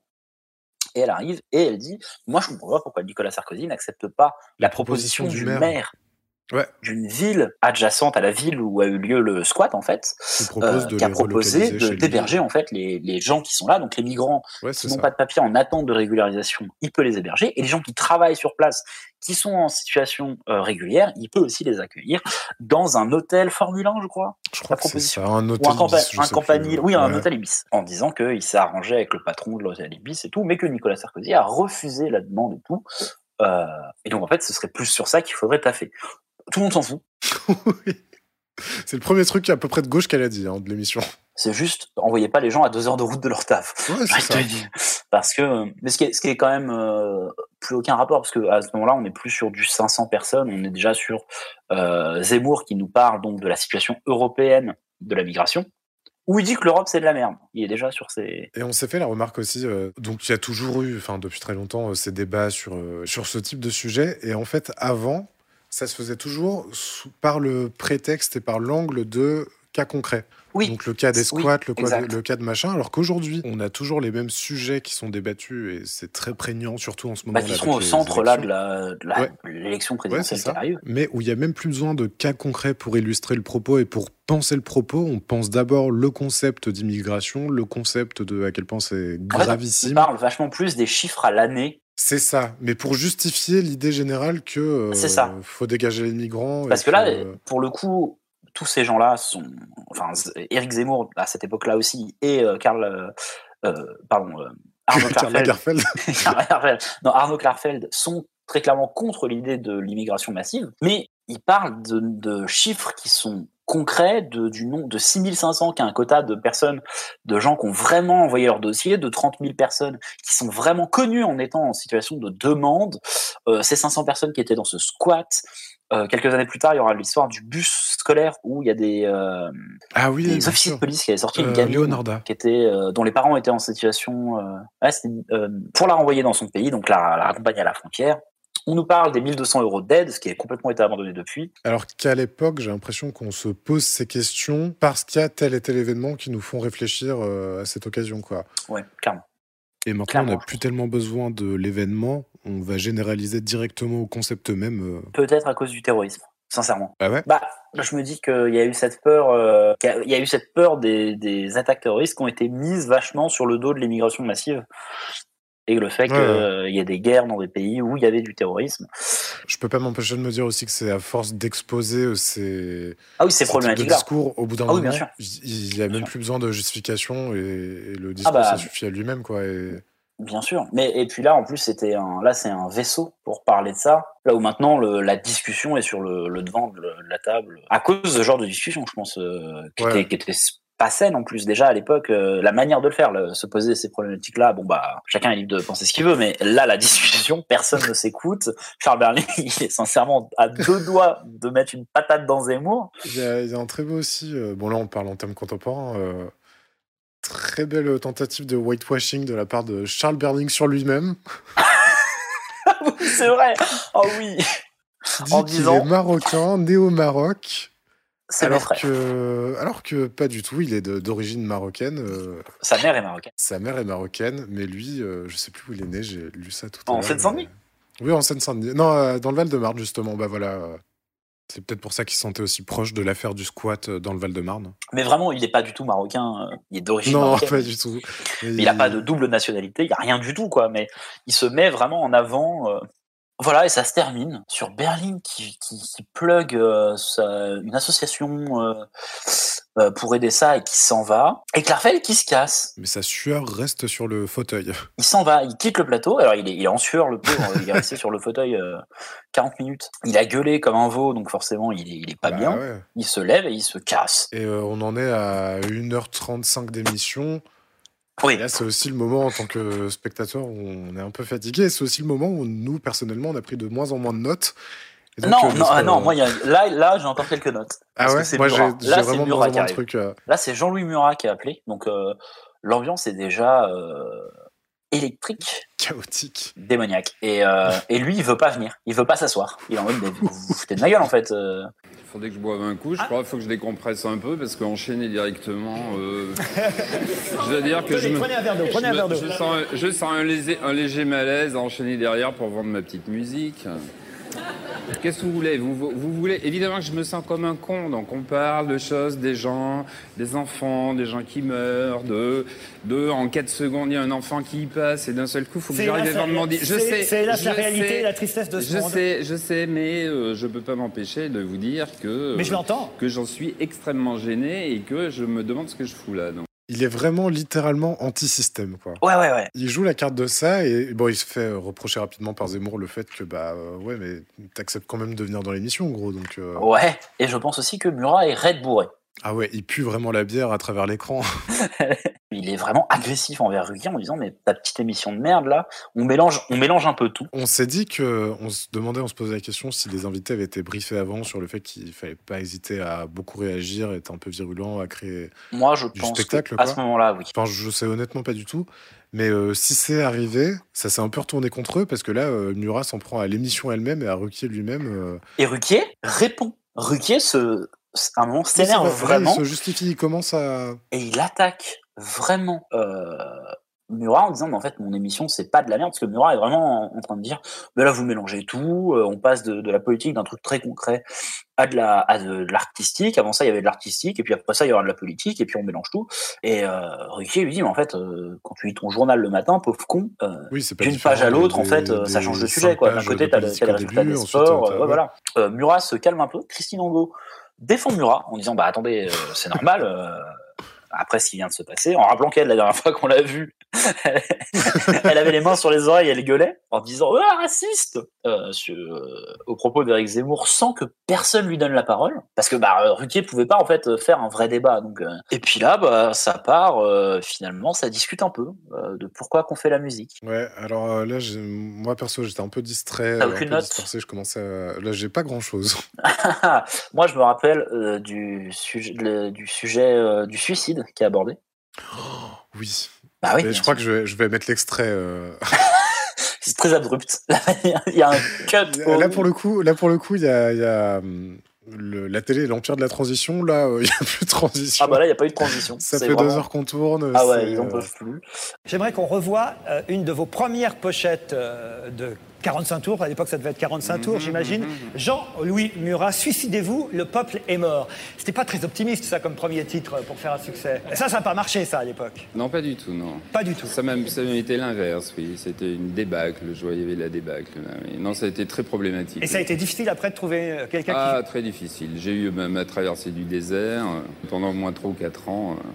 euh. Le- D'aborder le thème du suicide est toujours très. euh, on, le paye, on le paye quand même assez cher. tout. Et, et l'Auvergne, alors parlez-moi un peu. Et pour calmer tout ça, parce que Murat est un peu calmé, il est moins énervé, euh, mais on a quand même, à ce moment-là, euh, Polak, qui ouvre son petit livre, parce qu'il avait un petit livre de haïku japonais, Il fait en même temps des recos culturels. euh, Mais il a pas le temps, de- en fait, bouquins, son métier. euh, ouais, il a pas le temps. et donc à ce moment-là, il lit une petite reco euh, sur un poème euh, japonais. Vachement bien. Ouais, c'est superbe. plus compris de quoi ça parlait. On va le mettre. On va le mettre, bien, bien évidemment. C'est un livre qui s'appelle Ivresse de brume, griserie de nuages, poème d'avant la mort. L'homme illusoire entre au pays des hommes illusoires. Plus de 50 ans, on a joué le rôle du fou, s'amusant bien des affaires humaines, glorieuses ou honteuses. Débarrassé de la marionnette du moine, on monte dans l'azur. Bon, voilà, je te sens pas. Le, le plateau est dans une espèce de, de moment suspendu après. euh, Bah, ça a beaucoup gueulé, en fait. Et usants, et ouais, c'est ça. Donc là, d'un coup, euh, pff, on se calme, quoi. Et, euh, et il va se rasseoir, euh, notre ami. euh, Qui va prendre sa place Murat. Ah, qui va prendre sa place? Un invité qui est là depuis le début, donc euh, c'est bien normal. Pas du tout, puisque Euh, c'est Brissot. Non, pas du tout. Non, parce que c'est Il Jean-Luc s'agit Brissot. de ce fou allié de Brissot. C'est Jean-Luc Brissot? Je sais même plus. Oui, Jean-Claude Brissot. Ah, il s'agit de personne d'autre que ce bon vieux Jean- Jean-Claude Brissot. Alors, il y a un trailer qui est montré de son film, c'est donc un cinéaste. Et alors, juste sur le trailer, qu'est-ce que t'en as pensé? J'ai pensé honnêtement que c'était. Alors, déjà, il y a un très, très gros logo euh, moins de 16. Ouais. Alors, pour raconter l'histoire de ce film, c'est un réalisateur qui a décidé de filmer l'orgasme féminin et d'en faire euh, un film.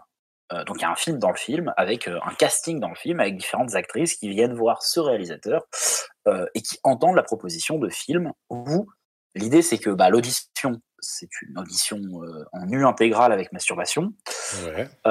et qu'ensuite, c'est un film avec des, des scènes de nu intégrale et de, euh, de masturbation, en tout cas de, coït. Et euh, tout le film va un peu parler de la relation du cinéaste avec ses actrices et du, rapport qu'on a au corps, à la chair et au plaisir, en particulier le plaisir féminin.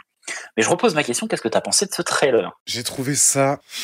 Non, pour le coup, vraiment, tu pourrais croire premier degré que c'est un téléfilm érotique euh, M6 euh, qui passe à 23h30. euh, Franchement, samedi, les, les plans sont fixes comme pas possible. Ouais, il y a une espèce de filtre euh, qui fait un halo sur toutes les images, un peu Ouais, à la ouais, Desperate Housewives. Bah, un vois. peu à la, pour le coup, euh, film de boule. Enfin, euh, ouais, bah vraiment tous ces films-là, ouais. euh, Voilà, ouais, c'est ça. Et la qualité de l'image est pas incroyable.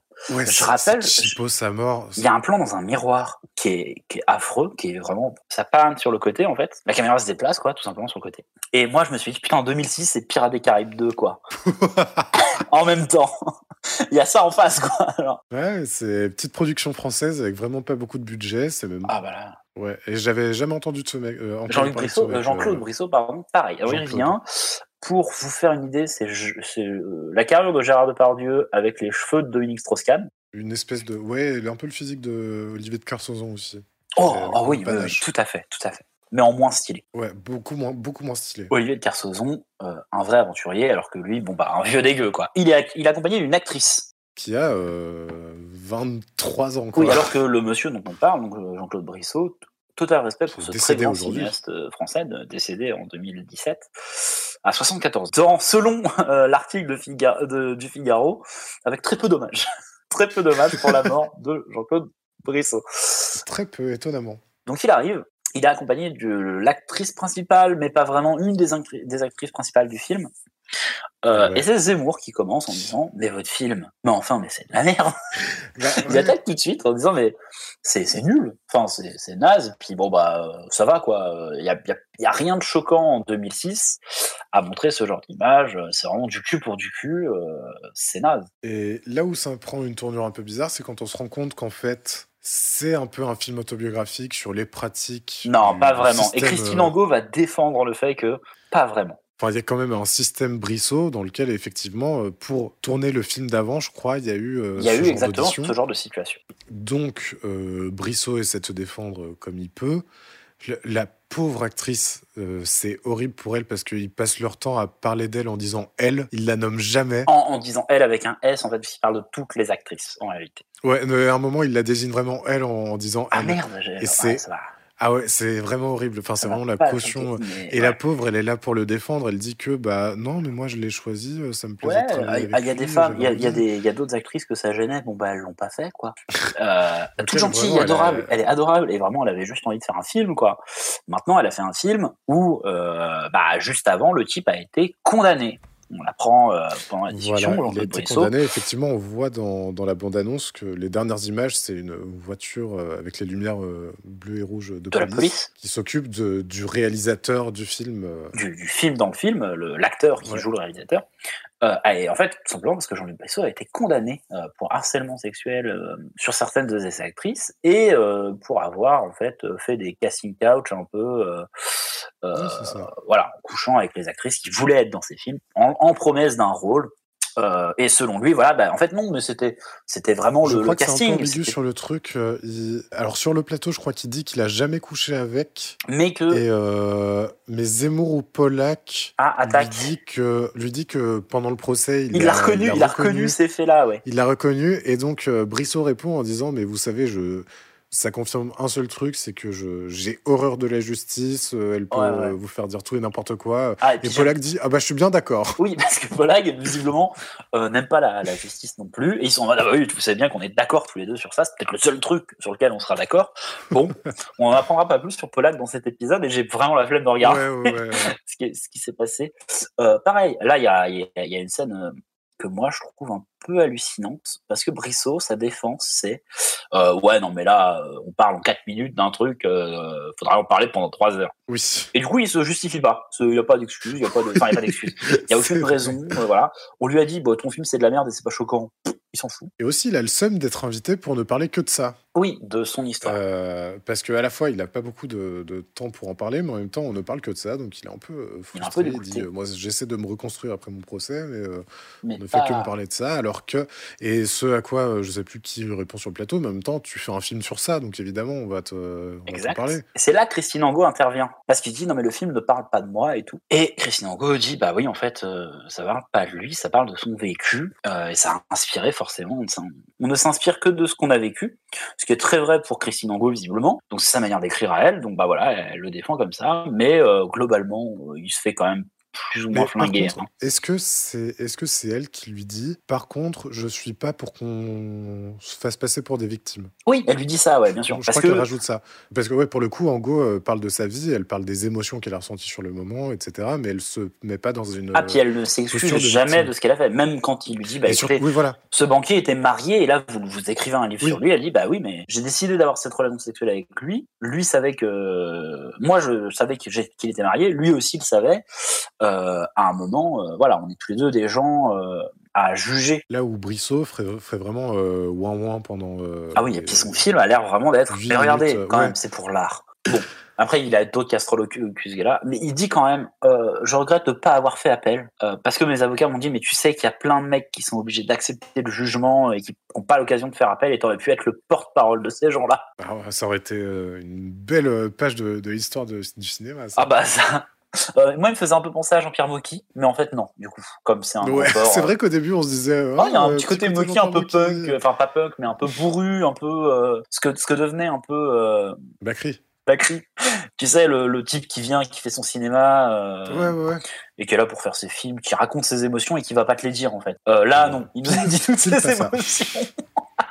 et, en, et en plus, bon, il se trouve que il aimait bien coucher. Oh Et il, il raconte une histoire incroyable sur le fait que il y a une jeune femme qui lui a parlé un jour en lui disant bah, j'adore me masturber et tout ça, et qu'elle avait 16 ans Ah putain, ça. et qu'elle était avec sa mère. Bon, il y avait euh, un tuteur légal présent, du coup ça rend tout ça ok. Voilà, voilà. Mais on l'a revu tous les deux. On l'a revu tous les deux. Elle a dit, je l'ai revu, je- euh, on s'est revu juste nous deux, quelques années plus tard. euh, et il a cette excuse. Vous savez, si on est tous là aujourd'hui, c'est parce qu'un jour, euh, votre grand-père a fait l'amour avec votre grand-mère. Oui, c'est que plus ça avance, plus vraiment on voit que. qu'il- Il aime juste le sexe. Que tout par le cul, voilà. Et, Il adore ça et que, euh, et bon, tout bah, est un prétexte pour en parler et que bon, bah, euh, votre morale à la con, ça va bien deux minutes, mais. euh, a un moment, faut niquer quand même.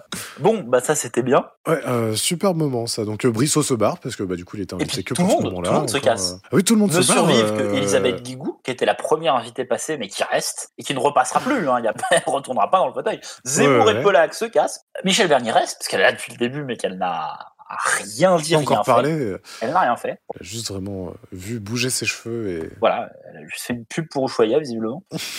et viennent rejoindre euh, le plateau la deuxième volée putain, d'invités. Alors, avant qu'on dise avant de parler de ces invités-là, je me souviens plus si c'était vraiment un truc qui faisait souvent ça, d'avoir deux volées d'invités comme ça. Alors, moi, euh, aussi loin que je me souvienne, non. Ah, moi, je Enfin, me- c'est alors, tu vois, moi, euh, j'ai vraiment l'impression de, de me rappeler de ce changement où il y a trois invités qui partent et trois invités qui arrivent euh, au milieu de l'émission. Non, en fait, euh, je- moi, euh, à partir du moment où j'ai vraiment commencé à regarder euh, très souvent, c'était stand-up, invité politique pendant euh, Une heure. euh, entre, je sais pas, une demi-heure, une heure, ouais, une heure. L'invité politique part, et ensuite, c'est la culture. Ah ouais, ce sera oui ça bien sûr, mais ça ce sera peut-être ça, mais euh, en tout cas là euh, il y a changement. Et il est, ça fait euh, 2h09 que l'émission Ah oui euh, oui, c'est sûr qu'il reste, il reste une petite heure pour accueillir euh, Michel Combas qui est un peintre, Pierre Arditi, qui est un très grand acteur euh, de cinéma français et de théâtre, et Grand Et Corps Grand Malade Corps qui à l'époque et ça c'est hallucinant parce qu'à l'époque Grand Corps Malade n'est pas connu. il vient de une sortir son premier album. première, c'est une de ses premières télés. Ouais.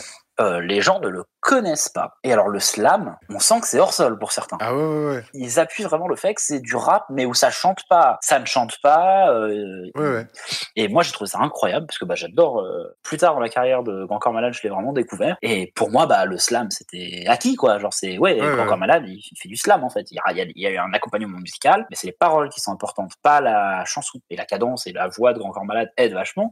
Mais alors là, ils sont obligés de, de, de l'expliquer. Et pour eux, c'est genre euh, un, un nouvel art qui a été inventé, quoi. J'ai l'impression qu'il a quand même réussi à légitimer son truc en disant non mais enfin je sais pas si c'est lui qui l'a fait consciemment ou pas mais en tout cas ce genre-là le genre du slam euh, c'est devenu une espèce de de rap un peu accepté socialement par euh, En fait, moi, ce qui, je pense que c'est grâce à lui que c'est devenu ça, mais c'est en fait le rap conscient c'est- ouais c'est un peu effacé euh, parce que le rap est devenu tellement euh, grand public que tout le monde a fait du rap euh, tel que lui l'ent- l'entendait. Donc euh, on peut se retrouver avec du rap euh, conscient, mais aussi des, des raps beaucoup plus faits pour l'amusement, pour de la bonne musique et tout. Et les paroles sont toujours très importantes, mais il y a aussi beaucoup moins ce focus sur les paroles. Et puis c'est sur des types de paroles qui sont un, qui, ont, qui ont été, en tout cas, un petit peu moins.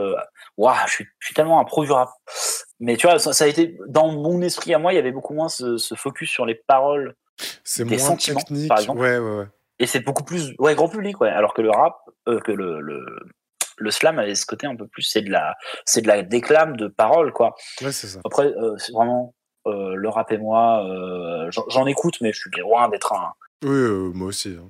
Euh, mais on s'en fout de Grand Corps Malade à ce oui c'est moment-là. vrai on, on... Ah, parce qu'on on commence direct avec Michel Bernier quand même. Ah, c'est Bernier en premier? Ouais c'est Bernier. Tout à l'heure, évidemment, nous parlerons de l'album de Grand Corps Malade. C'est le carton de l'année Midi 20. Mais maintenant, elle patiente depuis le début de cette émission et on en remercie. Voici Michel Bernier. Bernier, elle, sort- elle sort une pièce, elle, elle fait une pièce de théâtre. Euh, Dolores, euh, Craig, Craig, Craig Love Merde. oh là là. là là il y a plus de notes hein, il y a plus rien Euh, Claiborne, qui est un Dolores roman Claiborne. de Stephen King que j'ai très envie de lire, du coup. Euh, c'est une adaptation théâtrale euh, de ce livre de Stephen King sur une mère qui ne vit plus avec ses enfants, mais qui est capable du pire pour les protéger. ok C'est un truc sur la, la, la mère, l'instinct maternel qui va visiblement trop loin pour des situations un peu, un peu Stephen Kingesque. d'accord Voilà. Mais là, on parle de Mimimati, donc euh, on s'en fout. là c'est aussi la partie où dans laquelle les interviews sont beaucoup plus courtes Ouais. Donc, euh, au bout de 5 minutes d'interview, ça part en soirée diapo euh, sur les personnalités qu'il y avait dans le petit théâtre de Bouvard. Donc, euh, d'ailleurs, bah, il y avait du beau monde. Il y avait euh, Mimi Mati. euh, euh, Pascal Legitimus. Et là, là, il y a un dérapage. Il y a un dérapage. Il y a une petite euh, imitation de l'accent de Legitimus, ouais. euh, Créole. Par Michel Bernier, bien sûr. Donc, Par là, Michel Bernier, qui est c'était donc- un sans faute pour l'instant. Ah, moi, je l'adorais. Mais Ouais, je ouais. l'adore toujours, mais bon. euh, Ah, c'est Pascal Légitime. C'est mon copain. 2006. Euh, et puis là, ils font. Oh, puis il y en a marre des photos, donc on fait rentrer Serge Raboukine. Ah, c'est vrai, putain. un- c'est- Bah Alors là, oui, j'ai. qui est- qui est- T'as vu Ah, moi, si, bien sûr. Qui est un acteur français euh, assez, assez prolifique. Mais alors, pourquoi il est là Euh, oui, parce va, pourquoi finalement, il ne va rien dire. Il est en mode Ah, bah oui, ma, ma copine Michel, The End. Oui, voilà, c'est ça. Et ça dure vraiment 3 minutes. il, il a déjà il a une veste en cuir donc heureusement qu'il se met à la place où était Michel Bernier à la base pour avoir la La clim. le frais mais qu'est-ce que qu'est-ce qu'il faisait là? Il est là pour 5 secondes Et donc là, il est pendant trois minutes dans le fauteuil en face de Bernier. Ensuite, ensuite il se met autour des, des bancs et il ne parle plus. Il est pas, euh, il est pas interviewé, il est pas. euh, Non, il, il sera jamais dans un fauteuil, il sera jamais interviewé spécifiquement. Globalement, c'était nul. Et c'est aussi le, le- les restes, je sais pas, je sais pas si ça a beaucoup duré après ça en télé, mais du, de la télé des années 80-90 où euh, on parle de quelqu'un et bah oh bah tiens maintenant on en fait des vannes, oh bah tiens euh, on l'a invité ce soir, en fait il est là, il est, il arrive en tant que surprise quoi. C'est vrai que c'est la surprise. Alors qu'ils se parlent pas, parce qu'elle elle est interviewée, et puis après, bah, il y a d'autres gens qui sont interviewés, donc euh, ils ont pas le temps de se parler. Il est là en mode, ah, c'est ma copine. Ça vieillit très mal euh, ce genre de truc. C'est c'est nul. C'est un, c'est un happening un peu naze. Est invité sur le fauteuil Monsieur Pierre Arditi. Le grand, le grand Pierre Arditi. Le magnifique. Un très gros Yankee de l'émission, qui dit qu'il est très content d'être là. Bien sûr. Et qui, qui est euh, ravi de rencontrer Grand Corps Malade. Grand Corps Malade, euh, très fan, son fils est très fan de, de Grand Corps Malade. Euh, il est très fan de Michel Combaz, donc le, le, Le peintre, le fameux peintre. le peintre. euh, et on montre une photo du fils, euh, d'une peinture faite par le fils de Pierre Arditi. J'aimerais euh, montrer à Robert Combas quelques toiles de votre papa, Pierre Arditi. Robert Combas, qu'est-ce que vous pensez de ces toiles? Bah, moi, en tout cas, je trouve celle-là très, très, très intéressante, de toute façon. Moi, je trouve ça très beau. Votre fils peint aussi Pierre Arditi Oui. On peut voir une de ces toiles Oui, oui, vous pouvez faire tout ce que vous voulez. Un commentaire de Robert Combas Là, je vois moins le, le truc, mais bon, pourquoi pas. Hein, mais il faut en voir plusieurs. hein. Voilà, et puis après on parle du nouveau spectacle de Pierre Arditi, que vous pouvez aller voir en salle, rappelez-vous, Bien sûr. qui s'appelle... Alors là, on n'écoutait plus rien. Non, par contre, il nous parle, euh, ce spectacle, d'un monsieur de, de l'âge de Pierre Arditi qui est avec une femme beaucoup plus jeune. Ah ouais? Ouais, bien sûr. Qui a, qui a complètement pété un câble, euh, qui a quitté sa femme et qui a fait une crise vraiment de la. Bon, euh, Pierre Arditi, il a pas 40 ans à l'époque, donc pas une crise de la quarantaine, mais une crise de, de conscience et qui a, qui a pété un câble et qui a décidé de quitter sa femme et qui trouve le bonheur avec une femme beaucoup plus jeune. Et bon, bah, on lui dit. Alors, déjà, on lui dit que l'affiche de son spectacle est très moche. Une photo en noir et blanc de Pierre Arditi euh, dans un jardin. Avec un titre, un avec titre un jaune. titre jaune par-dessus, et c'est tout. vrai Honnêtement, on dirait une compile Didier Bardeux-Olivien. c'est- ouais, c'est ça. Genre un truc, genre les, les- la compile, euh, le meilleur des années 70. de- je- Enfin, non, mais le, le- anthologie, vraiment. Euh, Didier Barbelivien, vraiment, ça, ça, ça donne pas envie. Et surtout, ça, ça fait pas, ça ne laisse pas du tout penser que ça va être une, Comédie. quelque chose d'humoristique. Alors qu'il y, a des- il y a des extraits. Est-ce que ça fait bizarre quand on nous voit tous les deux en couple? Ce à quoi l'autre acteur répond Ah non, ça fait pas bizarre, ça fait vieux dégueu. Mais nous, on regarde. C'est vrai que nous, on écoutait qu'à moitié. Oui, parce que nous, c'est le moment où on a commencé à bifurquer euh, sur euh, totalement autre chose.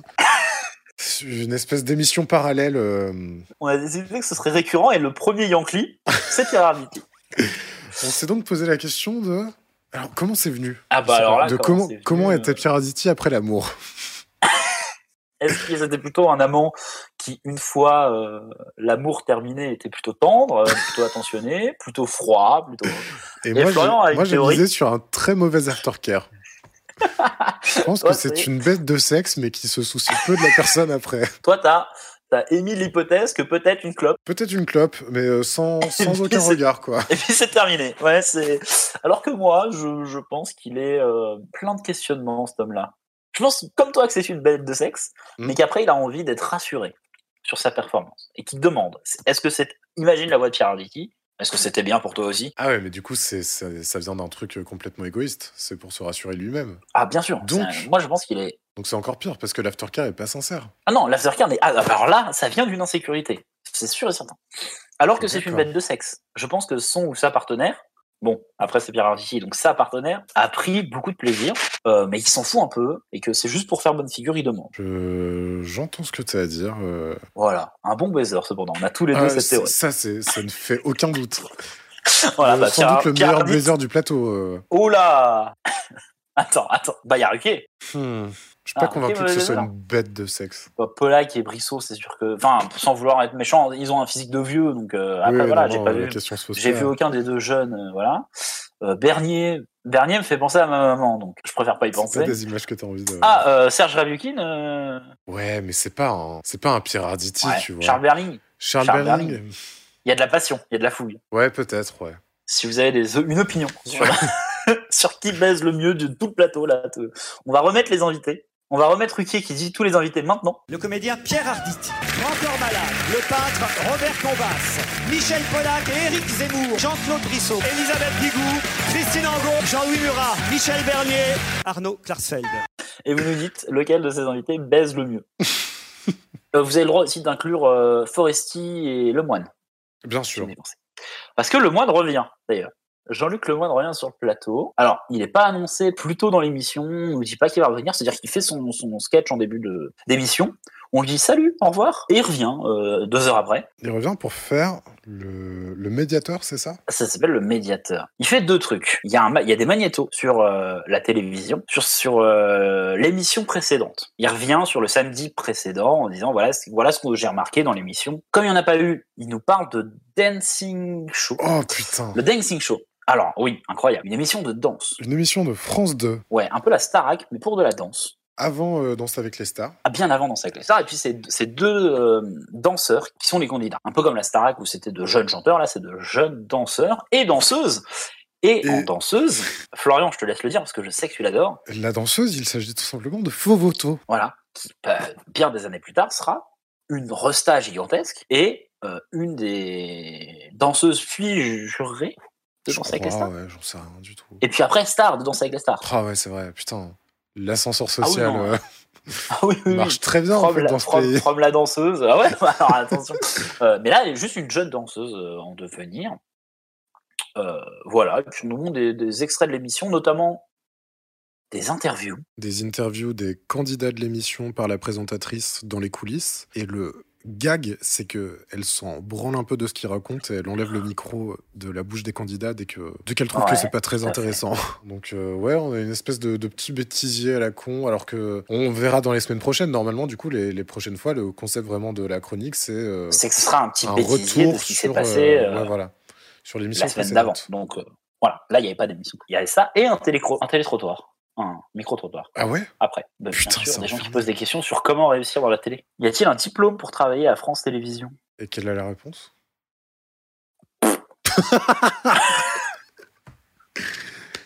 Bah réponse, super. Il ne faut pas de. Il faut. Je crois que la réponse c'est il faut être un peu drôle et bien connaître euh, Michel Drucker.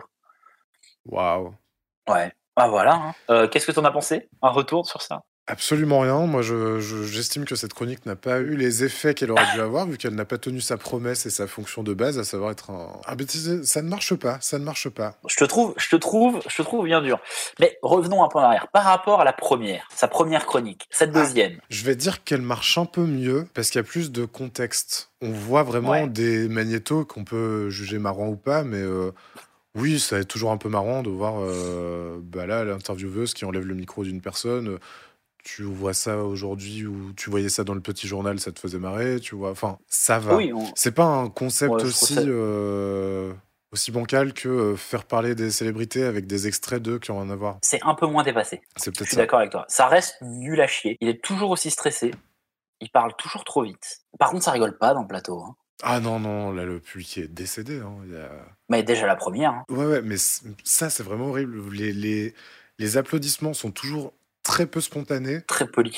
C'est vraiment. euh, allez, on. En fait, les applaudissements sont spontanés dans les débats, par exemple, quand il y a une idée qui est reconnue par le public et qui est favorisée. Mais quand c'est des applaudissements qui sont attendus parce que là, c'est le moment d'une vanne et il doit y avoir un applaudissement, c'est Oui, oui, oui, ils sont pas là. horrible. Bon? Bon. Et ben, il nous reste 20... Alors à ce moment-là, il nous reste 20 minutes d'émission et deux invités. Donc, grand corps malade. Il y, en a un qui live. va- il y en a un qui se fait pas interviewer, l'autre qui se fait interviewer 5 minutes. Ouais. a- Déjà, il commence par un live, grand corps malade. T'as pensé quoi de ce texte? Euh, J'en ai plus vraiment de souvenirs. En revanche, j'ai trouvé. Ouais. j'ai travaillé. Ah, tu l'as vraiment fait? Je t'ai préparé une petite surprise, Yvan. Ah, très bien. Oh non, ah non, mais attends. Ah, Alors, attends. Ah non, quelle horreur. Vas-y, bah... ok, je suis prêt à l'entendre. Alors, pour ceux qui ne le savent pas, il vient de sortir une guitare.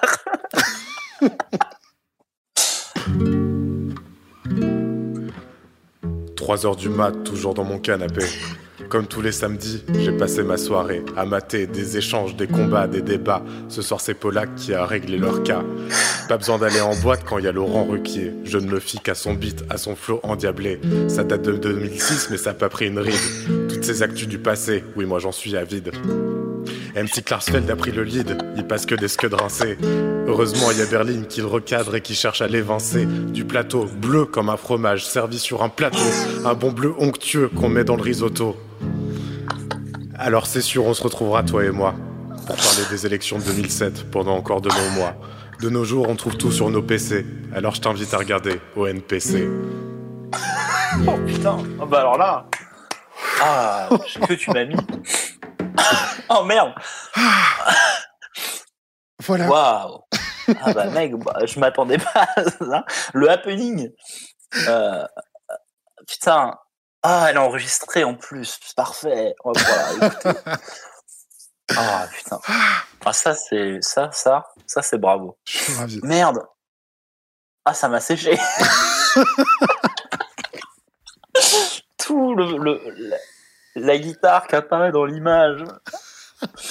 Ah les paroles. En tout cas bravo. Ah, merci infiniment. Une perfo déjà. Ah tu t'es fait chier à faire des rimes. J'ai écrit en que- 5 minutes. Hein. Oui, bah, j'imagine bien que ça n'a pas pris non plus. euh, Contrairement à Corps Malade, qui Bien pour sûr. coup a fait un truc euh, plus, plus réfléchi, avec de la musique aussi. Mais putain, euh, bah écoute, bravo. Ach- Achetez le Scud, hein. Bien sûr, bien sûr. Bon, euh, alors qu'est-ce que t'en as retenu du texte de, Grand Corps, l'original? Qui parle de, euh, de lui aussi un peu euh, dans son texte. Et en fait, je trouve que c'est le seul moment. C'est le seul moment où il parle de son handicap, parce qu'on va pas lui poser la question plus que ça après, pas, pas du tout. Donc ça donne un peu de contexte, c'est un bon slam, je pense, pour des gens qui n'ont jamais entendu, ce qui devait être la majorité du plateau. Michel Bernier est fan. Ouais. Après, il s'assoit. Et là, il y a un truc hallucinant qui se passe. C'est-à-dire que Pierre Arditi lui dit, mais euh, bon là, c'est écrit, mais il fait du freestyle aussi. et du coup, quand encore malade, se lance dans un freestyle. Et là, c'est moi qui ai une surprise pour toi. Oh non. C'est pas- non, non. Non, bien sûr que non. Bah, je vais très peu slammer. C'est vraiment. Non, puis toi, t'as eu le courage de te mettre à nu, ce ne sera pas mon cas. Et là, il reslam pendant en freestyle, donc euh, voilà, pendant pendant trois heures. C'est vrai que Ce c'est qui m'a m'a paru extrêmement long, mais là, bon bah là, il y a plus de musique et c'est du freestyle, donc il Ouais. n'y a même pas de rime tout le temps. Putain, on est à un stade de l'émission où une minute, ça paraît vraiment, c'est vraiment perçu Ah comme ouais, un quart ouais. d'heure. ouais, ouais, c'est très très long. Et moi, ça m'a, ça m'a tué quoi. Enfin, ça m'a, m'a flingué. Tout le monde est un gros Yankee sur le plateau à ce moment-là, en plus. Euh, Oui, oui, là, ça suit sa mort. euh. Arditi, il est content. Euh, Sergio, Serge, il est toujours là. Et là, il nous reste bah, un invité, Le peintre. euh, Michel Combas, qui nous parle de peinture. Combas. Voilà. Et ça dure vraiment 4 minutes. Bah, il a, il arrive à 47 et l'émission se termine à 52 quoi. Et pareil, lui ne, ne s'assied même pas dans le fauteuil. Ah non, lui, il est même pas dans le fauteuil. Bah, il n'y a pas le temps. Il n'a pas le droit. Non, il a pas, il a pas le droit. Il se fait un peu euh, interviewer quand même. On lui pose des questions. Il parle. Alors déjà, il parle avec, il parle avec un accent euh, du Sud-Ouest Ah oui. assez fort. Et euh, Guigou prend l'accent quand elle lui pose une question à un moment. Horrible. Voilà. Alors qu'elle est pas du tout du Sud-Ouest. Ah, Peut-être après. euh, Mais il y a des personnes comme ça qui, qui chopent l'accent. qui prennent naturellement. à- Ouais. Bah moi, je sais que mon grand-père vient du Sud-Ouest et pour un peu qu'il passe une seconde à côté de quelqu'un qui a l'accent, il le reprend automatiquement. Mais euh, prendre un accent comme ça, moi je l'ai déjà fait pour me foutre de la gueule de quelqu'un. Ce qui se fait pas, hein, ne faites pas ça. Il y a vraiment des gens à qui ça arrive qui, par, euh, par pure empathie, euh, s'adaptent. euh. Non, je voudrais vous demander, est-ce que vous vous sentez un peintre du Sud? Ben oui, moi je suis un peintre du Non, Sud. Même si je suis né à Lyon par accident, euh, de toute façon c'est une peinture méditerranéenne, de toute façon elle est très colorée. Voilà. Mais je fais pas que ça non plus, je fais aussi des peintures tristes aussi, mais bon, on les connaît moins peut-être. Merci en tout cas Robert Combas d'avoir accepté notre invitation. Bon, bah. Et euh, fin de l'émission, euh, Michel Combas, euh, 37 secondes hein, à peu près. euh. Ah puis alors ouais, ouais, il a pas, il communique bien mieux par la peinture. Que par les mots. Pour mettre des émotions en tout cas. Ouais. Parce qu'il il- vraiment il dit bon euh, là j'ai voulu faire un dessin de femme, bah j'ai dessiné une femme.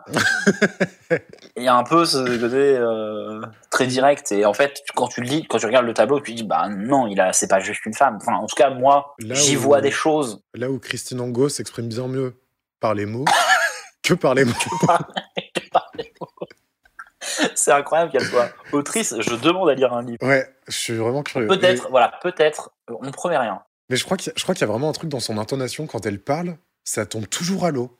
Genre, On a l'impression qu'elle on a l'impression qu'elle te gronde un peu déjà. Ouais, et que je sais pas, ça va pas jusqu'au bout, il manque un truc. Oui, oui, euh, oui, oui. En fait, euh, ça s'arrête, mais t'as l'impression qu'elle euh, qu'elle a pas terminé de parler, que sa phrase était au milieu. Et ça, ça me rendait un peu ouf euh, quand elle était, Chroniqueuse, oui, mais ça, chroniqueuse, on en reviendra, on en reviendra très très très Oh, longtemps. oh oui, on a le temps. Bon, voilà, Zorasmus. euh, merci infiniment. Générique. euh, générique. Merci Catherine Barma pour votre confiance. Merci sûr. Merci le public. Et effectivement, on n'est pas couché ou quoi? On n'est pas couché. Voilà. Pourquoi on n'est pas couché? C'est vrai qu'il le dire dit en préambule. euh, Pourquoi on n'est pas couché? Ouais. Parce que quand Catherine Barma lui a proposé de faire une émission qui remplacerait celle d'Ardisson, en deuxième partie de soirée, un samedi soir, il a dit Ah bah, on n'est pas couché. Voilà. C'est une des deux raisons, et l'autre raison, c'est parce que je ne vais pas me coucher face aux invités. Et euh, ça tombe bien, ça, ça rentre dans le lore de Ruquier et des émissions en on. On est. On est. Non, on, a, euh, on, non, on a tout essayé, on, ne demande qu'à en rire. en on est en direct. On est en direct, et euh, à la radio, On va se gêner. on va se gêner. Les enfants de la télé. Interville. Ah, il y avait des images Interville. Ah oui, c'est vrai. Donc je sais plus. Euh, quel Le contexte. moine, Le Cri- moine. euh, Jean-Luc Lemoine, crève. voilà. Euh, C'était donc notre euh, rétrospective sur cette première émission du. Combien on avait dit euh, 16 septembre? 16 septembre 16 septembre 2006. 2006. Il est temps de passer maintenant à notre rubrique. Que sont-ils devenus? Que sont- Je voulais faire un titre, alors on a tout essayé, genre euh, qui est quoi dans où Ah non, quelle horreur Ah Ah non, mais tu, tu peux, si tu veux, tu peux faire un truc. Que sont-ils devenus? Na na na na Oh, na na na na na na. Ça oui, bien sûr, fais-le. C'est l'heure à présent du qui est devenu quoi? Pum, pum, pum, pum, pum, pum, pum. Pum,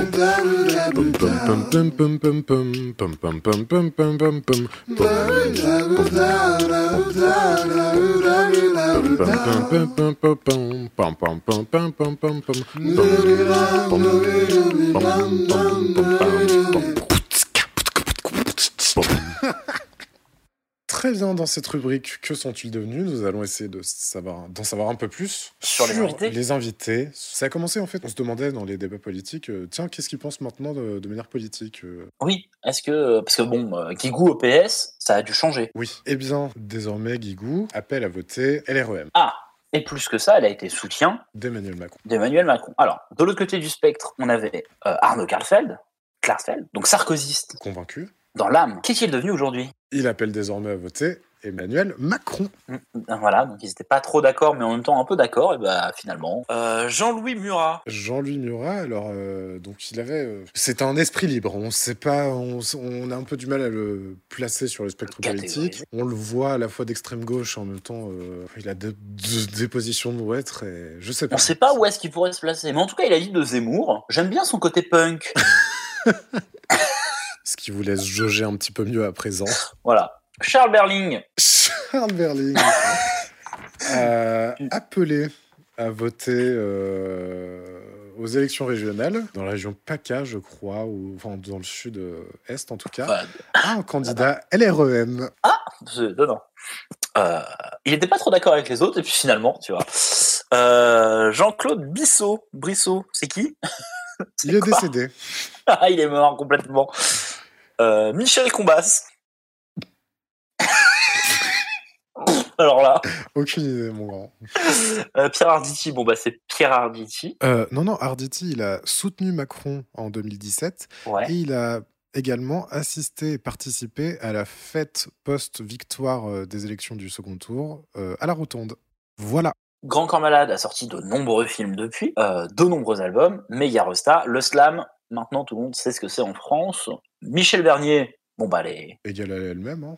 les grosses têtes. Euh, ouais, elle a fait euh, la bande à Puis des Ruquier un peu partout, les grosses têtes. euh, je crois qu'elle est toujours un coup de temps en temps au théâtre. Elle fait sa, Bah ouais. sa vie. Nous allons conclure enfin cette émission. D'abord, merci beaucoup de nous avoir suivis dans ce. Ah, jusqu'ici, ouais, ça devait Ouais, c'est extrêmement courageux. C'est un pilote. On va essayer de voir euh, comment ça se passe. On va essayer de. Ah ouais, n'hésitez pas à nous dire comment améliorer ça. Bien si vous avez sûr. adoré le slam, évidemment, dites-le nous. Surtout pour ça. Ouais. Et euh, Il si le vous en voulez d'autres, oui, même si euh, Grand Corps Malade n'est pas invité, ça peut être. Ah euh, oui, il fera sans doute. euh, Et non, mais tu sais quoi, la prochaine fois, si on a genre un rappeur ou un mec qui fait du, de la techno, tu nous feras ça. Parce ouais. que de toute façon, à chaque fois, il y a un musicien, donc je peux m'en sortir. Il y a très souvent des musiciens. Bah là, il y avait Murat aussi. Oui, c'est vrai. Qu'en as-tu pensé, mon grand Et qu'as-tu appris? Ah bah, parce que, alors, euh, j'ai pas appris grand chose, honnêtement. euh, j'ai connu des gens euh, type euh, Arnaud Klarfeld et tout ça, dont j'avais pas grand chose à faire et dont j'ai toujours rien à faire. Euh, j'étais très content de revoir cette émission parce que ça te met vraiment dans une ambiance télé qu'on n'a plus déjà, plus vraiment. Il y a un peu ce côté, on y va, on n'y va pas. euh, ils ont un peu presque honte d'être cette émission de, de- de- de deuxième partie de soirée violente euh, où, les, où les gens se, se gueulent dessus. Ils ont un peu encore peur de la controverse. C'était incroyable parce que maintenant les, émissions de télé ont plus peur du tout de ça. Euh, par contre, au niveau du- de la structure et du rythme, c'était catastrophique. hein. Euh, du début à la fin, c'était, c'était alors le, le montage, faut qu'on en parle. Ah ouais, à certains moments, c'est catastrophe. Catastrophique. C'est vraiment Euh, coupé au ah, milieu c'est des phrases. On sent. Je sais pas si c'est un truc dont on se rend compte maintenant vachement parce que on a consommé beaucoup de contenu YouTube, machin, où c'est beaucoup monté, mais avec euh, soit avec intelligence, soit juste avec euh, précision. C'était déjà monté avec le cul. Les gens s'en rendaient compte, je pense. Bah je- ouais, je sais pas, parce qu'en tout cas, en tout cas, c'est très manifeste avec un casque euh, écouté sur un ordi. Ah oui, oui, ça aussi cut, ça parce euh, que je- moi, je, quand je regardais Top Chef par exemple, je regardais Ouais. euh, avec mes écouteurs euh, sur mon ordi et c'est pareil, c'est une émission qui est hyper cutée parce qu'il y a des interviews, en confessionnal et genre ils, Ouais, bien sûr, bien ils commandent tout ce qu'ils font en voix off et du coup c'est coupé, coupé, coupé. Jean-Louis m'a beaucoup déçu. Ouais, voilà, et t'entends vraiment à mort chaque cut, alors que quand c'est diffusé dans une télé, tu captes un peu moins. Ah, peut-être. Ah, maintenant, il y a même des cuts visuels qui sont assez Ouais. glorieux. Donc il y a, peut-être Voilà. ça, mais ouais, c'est vraiment euh, coupé avec le cul. euh. C'est mal organisé. On ne comprend pas quel invité arrive à quel moment. Euh, Zemmour et Nolo, euh, Zemmour et Polak, pardon, arrivent au milieu de l'émission, reste le milieu et se casse après. Ça, ça donne un rythme tout pété, ultra bâtard, où euh, au moment où Arditi, Grand Corps Balade et, et Combass arrivent, j'étais mort de fatigue. Ah. Après m'être pris tout ça dans la gueule. Et alors, Laurent Ruquier, qui donc se lance dans un exercice nouveau, en vrai, on va pas, ne tient pas son émission du tout. L'émission, c'est on n'est pas couché parce qu'il veut pas se coucher devant ses invités. Alors, il engueule Jean-Luc, euh, Jean-Louis Murat à un moment euh, en lui disant, écoutez, euh, à un moment, il l'appelle pendant cinq ou six minutes Oui, c'est pour vrai. qu'il essaie de se calmer et il ne se calme pas. J'ai aucun doute sur le fait que dans cinq émissions, il est, il est complètement adapté à ça et tout ça. Mais là, c'est catastrophique. Puis alors, euh, on en a parlé, mais le fait de pas avoir euh, Zemmour et Polak pour prendre un peu la hit et être le seul maître à bord euh, et être vraiment celui qui pose les questions, c'est c'est dramatique. hein. Et toi alors? Beaucoup de, de tendresse pour cette époque et pour euh, et puis bah pour le support euh, télévisuel c'était fait c'était un contenu qui était plutôt euh, destiné aux adultes que moi je regardais quand j'étais ado parce que j'étais un gros malade. Ouais. du coup le voir maintenant avec les yeux que j'aurais dû avoir euh, pour regarder cette émission et en étant plus critique bah effectivement oui je me rends compte que qu'il y a déjà après c'est la première donc je sais pas faudra voir à quel point ça s'équilibre par la suite mais il y a plein de trucs qui vont pas. Il y a d'ores et déjà dès la première plein de trucs outranciers euh, hyper trash et qui Ah, ont l'air d'être organisés pour être trash et juste Ouais, ouais, pour faire euh, alors que c'est service public quand même c'est euh, c'est pas la vocation euh, qu'a explicitement le Ah. service public même si au bout d'un moment il s'agit quand même de juste De faire de l'entertainment, de l'audimat et ouais voilà.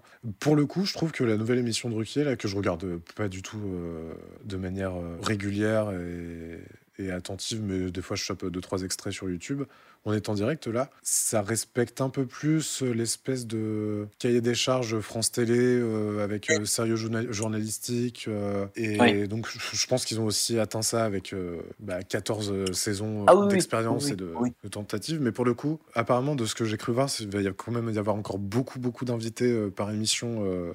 cette année. Ah oui, c'est le bordel. Ouais. Ça, je trouve, je trouve vraiment que c'est horrible, mais par contre, ça aurait permis. Bon, au bout d'un moment, c'est pareil, ça s'équilibre.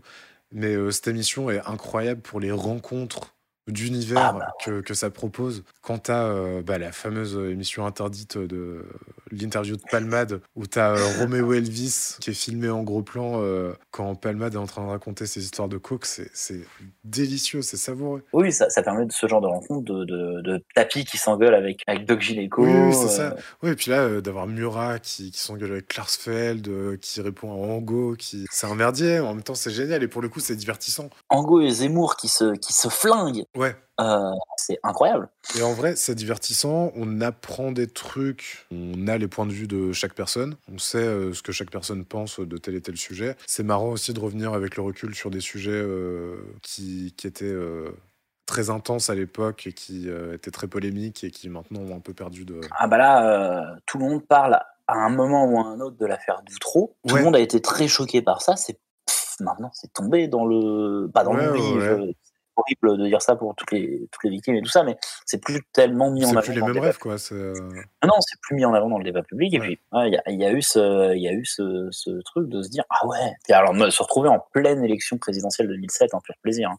Ah ouais, j'ai hâte de voir les prochaines euh, quand on va passer Ah vraiment ouais, ouais, en début être- 2007 là. Ah, bah, moi, c'est ma question pour toi, pour finir cette émission. Est-ce que tu aurais, t'es un, un jeune adulte de, de ton âge là actuel, mais t'es en 2006, t'as regardé ça pour la première fois, tu t'es pas endormi à une heure du Ouais. matin, t'as tenu, t'as tenu les 25 minutes de plus, est-ce que tu te serais remis devant la télé le samedi d'après? Ouais, ouais, c'est sûr. Ouais, honnêtement, Ah ouais, ouais. oui. Moi, je suis d'accord avec toi. Et c'est bah, d'ailleurs, 16 septembre 2006, ça fait 40,2% de part de marché, ce qui est monumental. Alors, deuxième partie de soirée, donc voilà. Mais les gens, après, sont restés et sont revenus parce que bah, Ouais, ouais, ouais. c'est Bah, lunaire comme ouais, le- honnêtement. Ouais, c'est surréaliste.